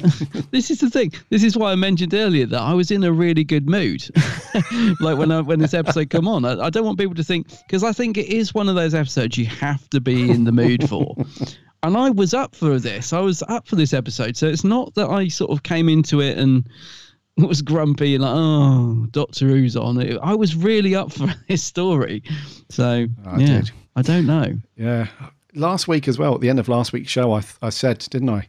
These Mm. next two stories look really good. I'm really looking forward to these next two ones. So Yeah. hopefully this Sunday's is going to be a Oh, I hope so. a decent one before the um the finale story. But uh, Yeah. uh, what do you think to the Doctor's dream about the timeless child? Then, so we, like we said, we've got that mention in there. We've got a bit more of the the overarching sort of thing Mhm. that's going on this series, but nothing given away too much. I think we saw the timeless child, whoever that was, the little girl Yeah. on Gallifrey, Um, I presume. Uh, what do you reckon? And a nice little insert or pointless? Yeah, no, no, I no, I like. I mean, it was pointless, but I liked it.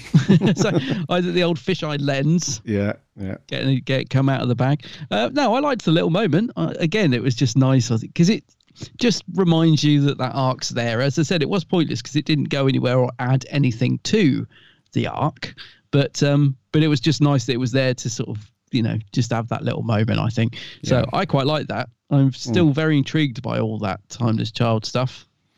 You're off. Yeah. Mm. Okay.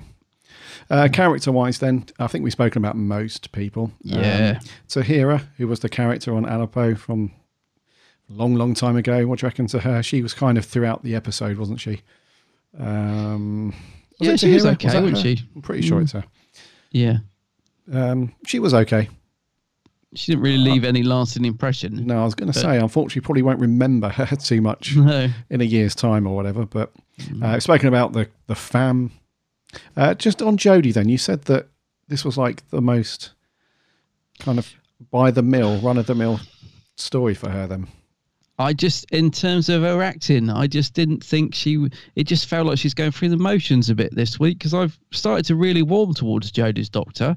Um, but I just found there are times, I hate to say this, but there are times when I just find her style of acting a bit cringy. And I'm afraid there was a few moments in this, in particular, when she first gets on the ship and she's like doing a lot of wide eyed, ah, wow, that means, and she starts doing all the expedition and stuff. And I was just getting a little bit like, hmm, I don't know. Sometimes her doctor just doesn't do it for me. And this was one of those episodes. Again, not particularly anything bad, just I didn't think it was anything particularly good. Um, there were, she just didn't feel very layered to me this week. I'm afraid. Sorry.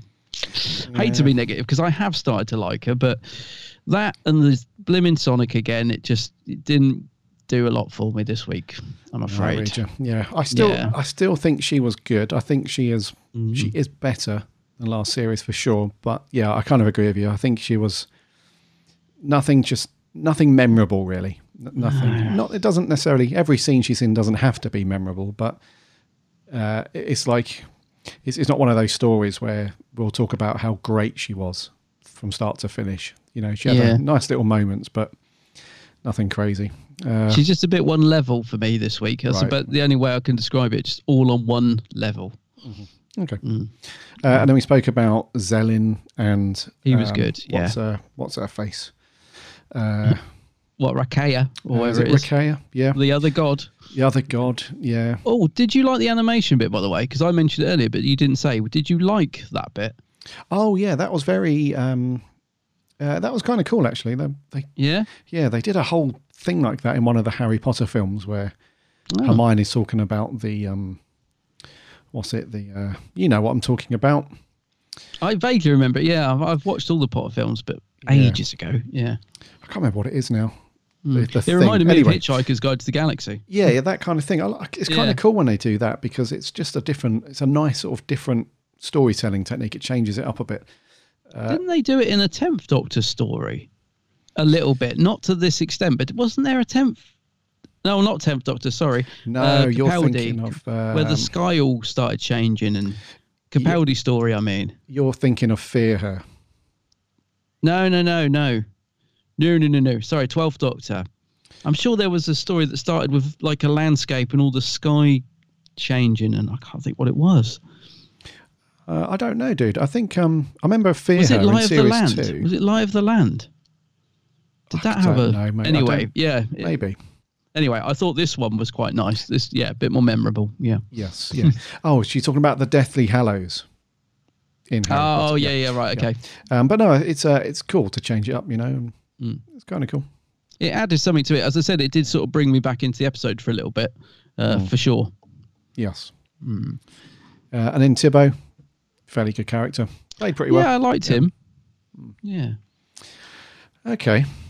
Anything else in your notes, bud? No, I think um no, I think I've got it all off my chest. You've got it. okay, I think it's me to go first. It is. I think yeah. So I'm going to give this a six out of ten. A six, eh? Right. Um, I changed my score from the first time I watched it to the second. The first time I watched this, I genuinely scored it two. I really Whoa, okay. didn't enjoy it. I know, uh, but I got a bit more out of it second time. I'm going to give it. It actually went up double, so I went four point five. A four point five. Okay. Four point five on the second one. Yeah, I got a lot more through from it the second time I watched it and actually watched it properly. So yeah, four point five. Okay. Yeah, I thought it was another one of those sort of run of the milly type of Praxeus type of Kablammy, Orphan 55 y type of middle of the roadish, not too bad, but certainly nothing nothing too memorable or crazy really. No. Yeah. Uh, right, what did our awesome listeners think of this one then? Mm. Let's crack on with some audio clips. First up is Sammy Satine from Down Under. Hey, Gary and Adam, Sammy Satine here. So, can you hear me? Seems Chibnall took notes to up the character development slightly this week. It's a step in the right direction, but it could be improved slightly. As to the episode, well, it wasn't my cup of tea. I won't be watching it again. Nice to see the timeless child this week. I like all the references to the Guardians, the Eternals, and the Toy Maker. At least it wasn't another environment related story. Oh boy, am I sick of those.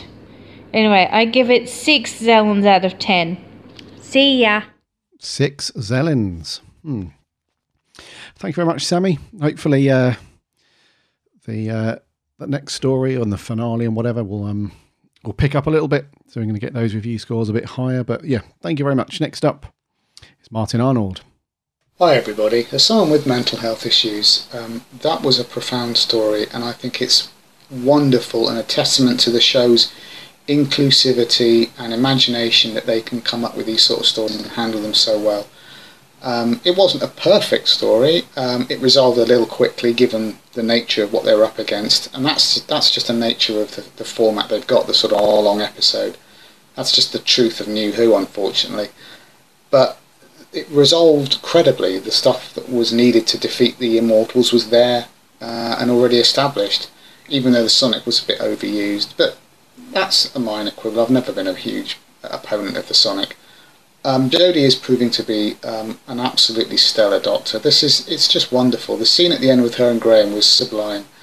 This is this is good television. It's good Doctor Who, and I hope she stays in the role for a, a, a good long while. And, and just to end, um, as someone with mental health issues, this show has helped me immeasurably um, through some dark times, and I would like to say thanks very much for putting this stuff out there. It's a real pleasure to listen to and contribute to. So thanks very much, and um, long live Doctor Who. Cheers. long, indeed, Martin. Long live Doctor Who. And it's interesting to hear from from somebody like yourself with, uh, as you said, uh, mental health um, history and so on. So, yeah, I. Uh, yeah, I can totally see where you're coming from, Martin, and it's always a pleasure putting on the show every week for everybody. It's um, yes, you're very welcome. So thank you very much for that, and your thoughts as well on your score. So really glad that you enjoyed that one. And um, yeah, thank you very much. Let's move on to Alex Kingdom. Hello, Garrett Adam of the Big Blue Box podcast. How you guys doing? Another great story. Uh, negatives out the way first. I didn't really care for the A plot, which was meant to be this whole dreamy dude. I like the half that his fingers ejected from his hands. It was very strange, very creepy. Ugh. But apart from that, I didn't really care for it. I thought it was a bit a bit of what we've seen before with the Dream Lord and what have you. I thought that uh, woman, I don't know her name, I thought she was really bad uh, as the weird witch person. I didn't like the the turn in between the story. I didn't care for that, but everything outside of that, the whole character development side of things was really really strong. Like so, the, probably the strongest in the series. So it's kind of a marmite uh, plot and episode and things what happened. But I mean, uh, to be honest, I think the biggest and most controversial thing I've seen on Twitter is that scene between Graham and Thirteen, where Graham's like, uh, got my, I'm worried about my cancer coming back, and she just says I'm socially awkward. A lot of people have been reading this as bad writing for 13. I think she knows something that we perhaps don't want to admit. I think she knows that Graham's got his cancer will re-emerge eventually. I think she has an idea. Uh, I don't know how she knows it, but hey, she does. So I'll give the episode a 7 out of 10. I thought it was really solid, another solid episode of Who. Uh, and Adam, to answer your question, I am 18. Uh, so yeah, there you go. You now know.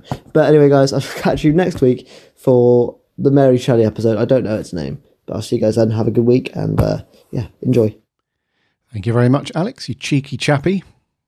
He's 18.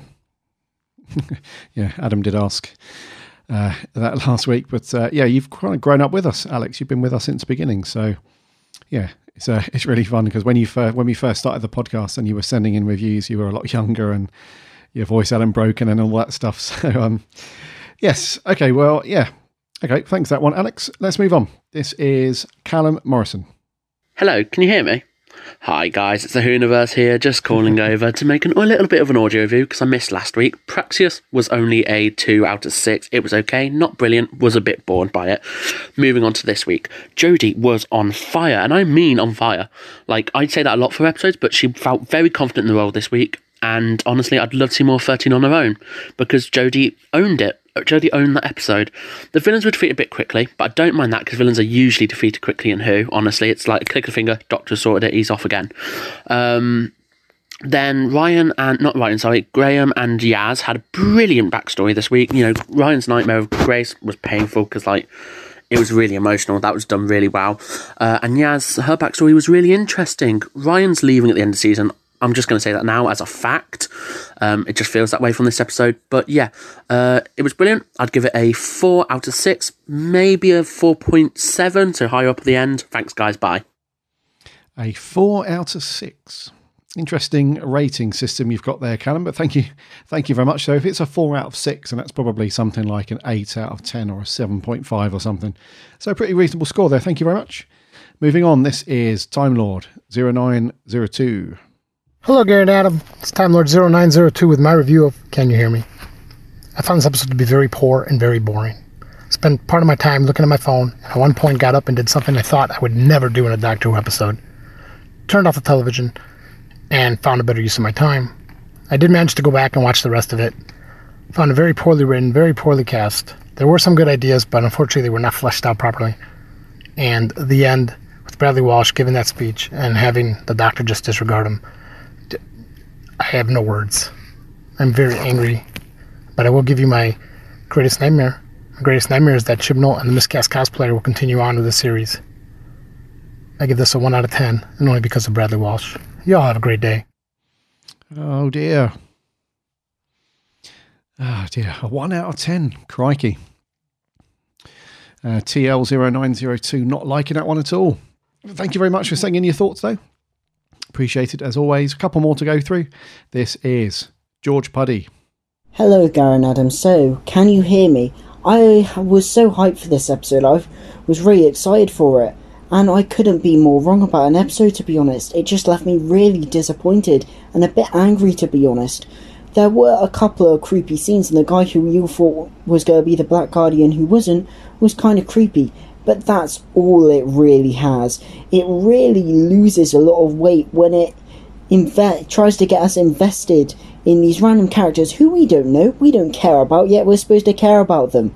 And Jodie Whittaker was just not very good. I've praised her doctor so much this series, but that scene where she dismisses Graham's cancer is just probably the worst piece of writing that has ever been in Doctor Who. I just did not understand why they would put in a potential character breaking moment. And from someone who suffers from mental health myself, that was so poor to see. And you can't make an episode about mental health, but then just tack every single bit about mental health just on at the end. It, it really disappointed me, to be honest. It doesn't know what it wants to be. Is it about mental health? Not really. Is it about creepy dreams and this creepy guy? Not really and it's just rushed. I just didn't like this episode, and like I said, that last scene left me a bit angry to be honest. So I'm gonna give it a 3 out of 10. It's easily the worst episode of this series, and it's one of my least favourite episodes of Modern Who. It just didn't do anything for me, unfortunately, and yeah, was really annoyed at the end of it. Oh no. Ah, George. I totally get what you're saying, though, mate. Totally get what you're saying. I think there's an interesting an interesting trend that's happening. I think a lot of the well, this isn't absolute, but a lot of the views that I saw online and from people that have sent in audio clips to our show this week and so on, a lot of people that have suffered with mental health issues themselves or experienced it are not really liking the episode, especially the end the end scene with the Doctor and Graham. Whereas people that haven't uh, experienced that so much, they can kind of see it from both sides. So yeah, it's an interesting one. It's, it's a shame you didn't. Well, it's not a shame that you didn't enjoy it, George. It's a, it's a shame that, that scene was written the way it was that made you feel, and others feel that it wasn't quite hitting the mark. So, um, ah, oh dear. So another and not a good one there from George. And George emailed in and said, "I don't know if you remember me, but I used to send in reviews, and of course we remember you, George. Back in the um, back in the uh, the earlier days, of course, we remember you uh, sending an audio clips. So it's great that you're back on the on the audio clip train. It's very nice to have you back. So thank you very much for taking the time to put that in. And the last one this week is Craig Bryce. Hi guys, hope you're well. So, can you hear me? What did I think? Well, I'm going to tell you what my wife thought first. Uh, my wife said this was possibly one of the worst pieces of television she has ever seen, and I agree with that. This episode was awful, definitely the worst in Jodie's run, and I actually think Jodie was at her worst here. Not all her fault. The lines she, were, she was given to say were terrible, and that sonic screwdriver. All of a sudden, it can fly now, and uh, that scene at the end with Graham, which should have been a really important scene, was just terribly written. I mean, this is a Doctor who doesn't know how to shut up, and at this point, she doesn't know what to say. Awful. Um, the rest of the story was boring. The rest of the cast were okay. Um, I know it touched upon mental health, this story, but I'm sorry, Richard Curtis did a much better job of it with uh, Vincent and the Doctor back in 2010. A couple of nice little things. Ian Gelder was good. The opening shot was good of Syria, and a nice little mention of the toy maker. But uh, sorry, all in all, 3.5 out of 10. Sorry to be so negative, guys. I'll speak to you next week. Bye. Another low score from Craig. Our our listeners certainly not not really uh, liking uh, this episode this week, but um, do you know what? That's irrelevant. It's, you know, it's whatever you guys feel and whatever you think about it is important. So, uh, thank you all to uh, for you guys for taking the time to record your your thoughts and sending them in. It's um, very much appreciated. We love hearing what what you guys think of the show, good or bad. So, thank you very much again. Uh, let's head over to the socials. Uh, on Twitter and Facebook, we had uh, quite a few over there. On Twitter, our writer Jordan Shortman says, um, not bad, but not good either. The message about mental health was handled well, and I appreciated that, but the other plot just didn't work for me. The villains were cool, and there was a lot of potential there, but they were defeated too easily. But certainly an original plot. Sam, who is at Dooley011, says, I hated the conversation with the doctor and Graham. Her response to him being scared about cancer, saying she was socially awkward, was one of the worst moments of Doctor Who history. It probably made me, it probably made him feel worse, and that's just not the Doctor to me at all. Uh, four out of ten. She has a brief, uh, a brief note on the episode in general was that I enjoyed Yaz's final moment. That was great stuff, but I was just bored throughout the entire episode. I wasn't enjoying the story at all. This is coming from someone who has enjoyed most of Series 12, I was just not feeling this one. Joe Bowers at Bauer00 says, a strong episode. Uh, I commend the writers for tackling mental health issues, but I hate the end with the Doctor and Graham. It felt, uh, I felt it was the wrong message to send. The villains were creepy, but defeated too easily. And I feel instead of this, instead of his friend, Ryan should have went to his dad. Seven out of ten. Yeah, that's an interesting one. Uh, thank you very much, Joe. Moving on, this is uh, our old buddy Rob Kelly at Rob Kelly Tweets. The Doctor and Graham scene at the end of the episode missed an opportunity to reassure cancer survivors, in brackets, in the audience, to never give up and fight against it. They've been sending lots of fourth wall messages in this series recently. Maybe this should have been one too. Loved the reference to the Guardians and the Toymaker. Hoping that we go up a gear in next week's episode after two rather good but somewhat inconsequential stories. As always, love having the series on television every week. Indeedy. Mark Renshaw at Marky Renshaw says it felt like Monsters Inc. and the theme of mental health was clubbed in with a blunt spoon. Oh dear. Reese at Gallifrey uh, GF97 YouTuber Gallifrey Forever says the Zellin was a spine chilling villain, amazing presence, nice mention of the Celestial Toymaker, powerful nightmare scenes for the fam having a lasting effect. Yaz had better character development in this episode than the last two series, one of my favourites this year. Uh, TARDIS Elliot says, I totally missed the references to the Toymaker, probably distracted by the references to the Guardians and Eternals. Zombie Who 97 says, I loved how the villains were a metaphor for depression and I loved the character development, but I feel the idea wasn't executed that well. This was just another time Doctor Who misses out on having a proper creepy episode. Moffat would have handled this better. Six out of ten. Oh, the Moff would have handled it better. You're probably right. Uh, Luke Robinson says, can you believe it? This episode was amazing. Loved the Doctor's performance this season, but in this episode, she was great. I love the Eternals, and they are great villains. Voldemort, I can't get his name, uh, but he was great. The Elsa could have done more.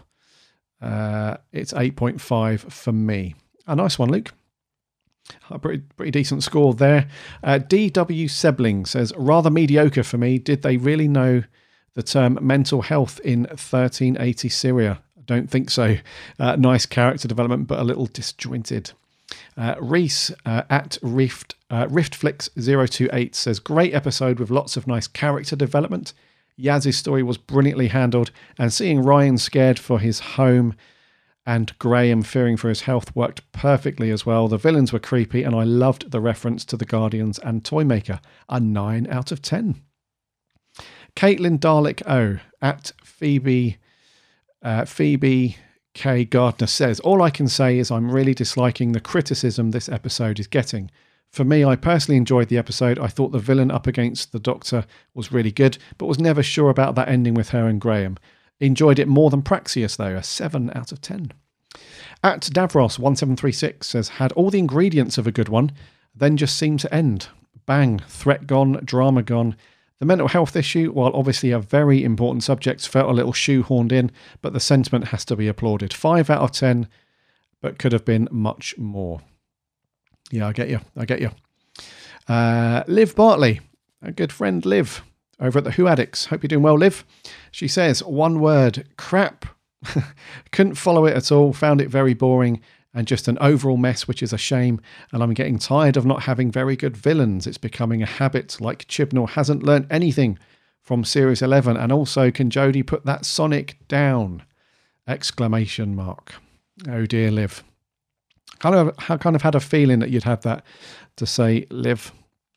Yeah, I think a lot of people share that criticism with the Sonic and stuff. So, ah, thank you very much. Uh, who else have we got here? Uh, uh, Neil, Neil at Brighter Moon says, I was really enjoying the episode up until the doctor coldly dismissing Graham and his cancer chat. WTF. Genuinely one of the worst moments of who I've seen. It's a piece of writing so bizarre and completely out of, out of place that it boggles the mind how this made it on screen. A 4 out of 10. Uh, Sarah Louise, a running Hoovian, always running. This episode held my interest. It had creepy villains, and I enjoyed the nods to classic Who. It was good to explore each character's fears and history. I also think the Doctor backing off from Graham merely reflects how many people struggle with what to say in such situations. A 7 out of 10. Yeah, I think you you kind of got what the Beeb were trying to do there, Sarah. Like I mentioned in that press release they put out, it was meant to be more about how people handle that situation rather than the situation itself. So, yeah, um, interesting that you, you picked up on that. Thank you very much. Let's have a look. Uh, Paul Jakes uh, says, watched it again last night. It is that good as someone who has struggled with chronic recurrent depression. The ending brought a tear to my eye and it was so spot on. Interesting. Uh, Esther Lang, uh, Lahang, uh, I think I think I'm saying that incorrectly. Esther Lahang. Uh, I liked it. I loved creepy Elsa and her partner. Their scene in the desert in the deserted street was hauntingly beautiful, and I like how, despite how crazy powerful they are, wielding people's fears to mock and control them, how easy the Doctor got them back once Tahira conquered her fear. Thank you very much, uh, Spencer Shively. Prob too late, but really enjoyed this one. No, you're not too late, Spencer. Uh, super creepy and loved all the stuff with the companions. Dr. Graham interaction killed me. Love when he gets super vulnerable. Thought the resolution to the threat was super quick, slash tad confusing though. Eight ear fingers out of ten. That's not a bad score. Um, uh, I'm struggling to say this one as well. Um, Dimp, Dimpfana the pirate, Dimp, Dimpner uh, at Ravenswood 2016. Uh, really enjoyed the episode until the final. Badly written convo with the Graham and the Doc. Now that's all I can think about. Uh, and that was it for Twitter. Thank you very much, guys, for tweeting that. Uh, much appreciated. And over on Facebook, Miles McKenzie. It's a really strong character piece with a creepy villain. I feel that there are a few missed opportunities, though. Investigating the non existent monster was intriguing but fizzled out real quick. Uh, let's explore the Doctor's need to save everyone without any info of their character. Sometimes people are in prison for a reason. Uh, a 7 out of 10. Um, uh, whilst I did enjoy it, uh, sorry, no, that wasn't Miles McKenzie, that was Millie McKenzie. Uh, this is Miles McKenzie. Whilst I did enjoy it, I can't help but feel it's very clunky and doesn't really go anywhere. I highly appreciate the message of mental health and love those aspects of the episode, but the gods were defeated so easily and they barely did anything.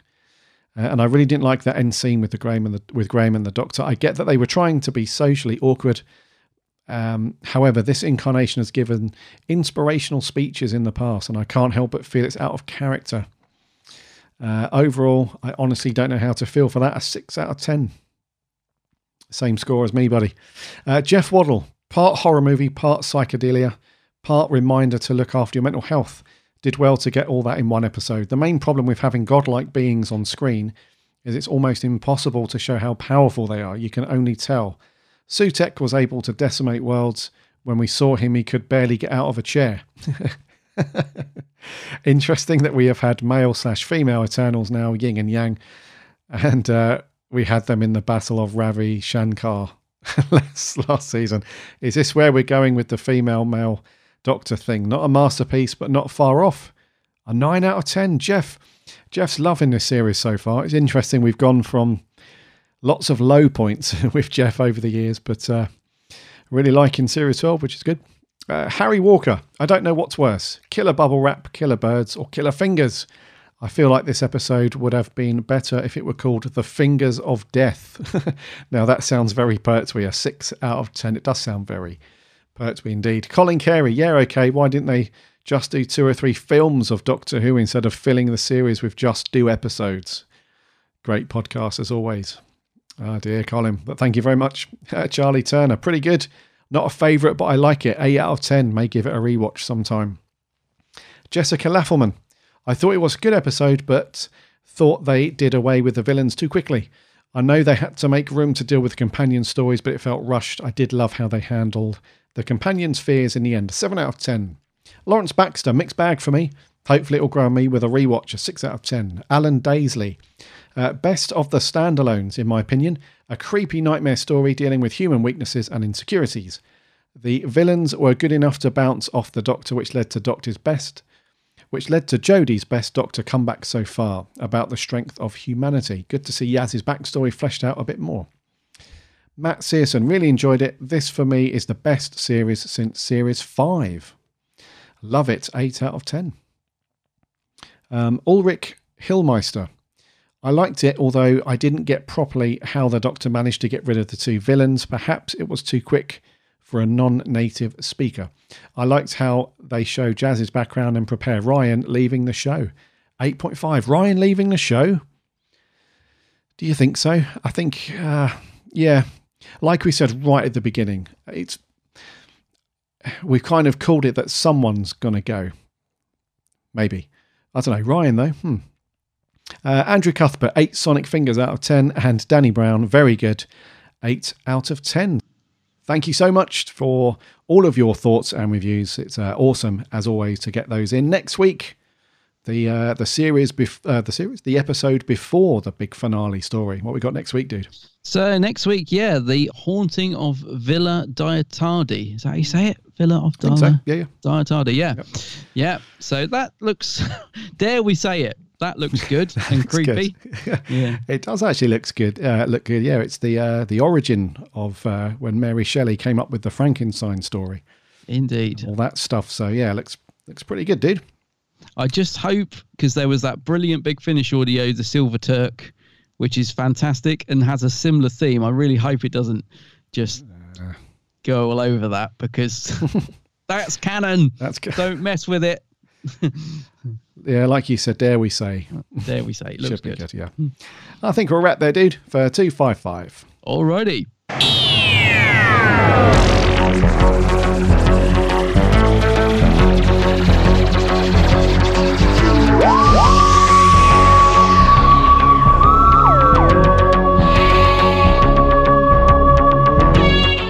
Thank you, thank you, thank you so much for listening to episode 255 this week. It's been great to have you on board as always. Thank you so much to all of you that sent in your reviews and thoughts. Very much appreciated. Next week it is the haunting of Villa Diatardi, as Adam said. So look out on the socials on Monday to get your thoughts and review in, reviews in for that one. In the meantime, head over to the website www.bigblueboxpodcast.co.uk. You can listen to all of our shows on there. Plus, you can link off to the various podcast apps and networks so you can drop a sub if you like what we do here so you don't miss a show and it drops every Friday. And if you have a minute or two to leave a review and a rating, that would be lovely.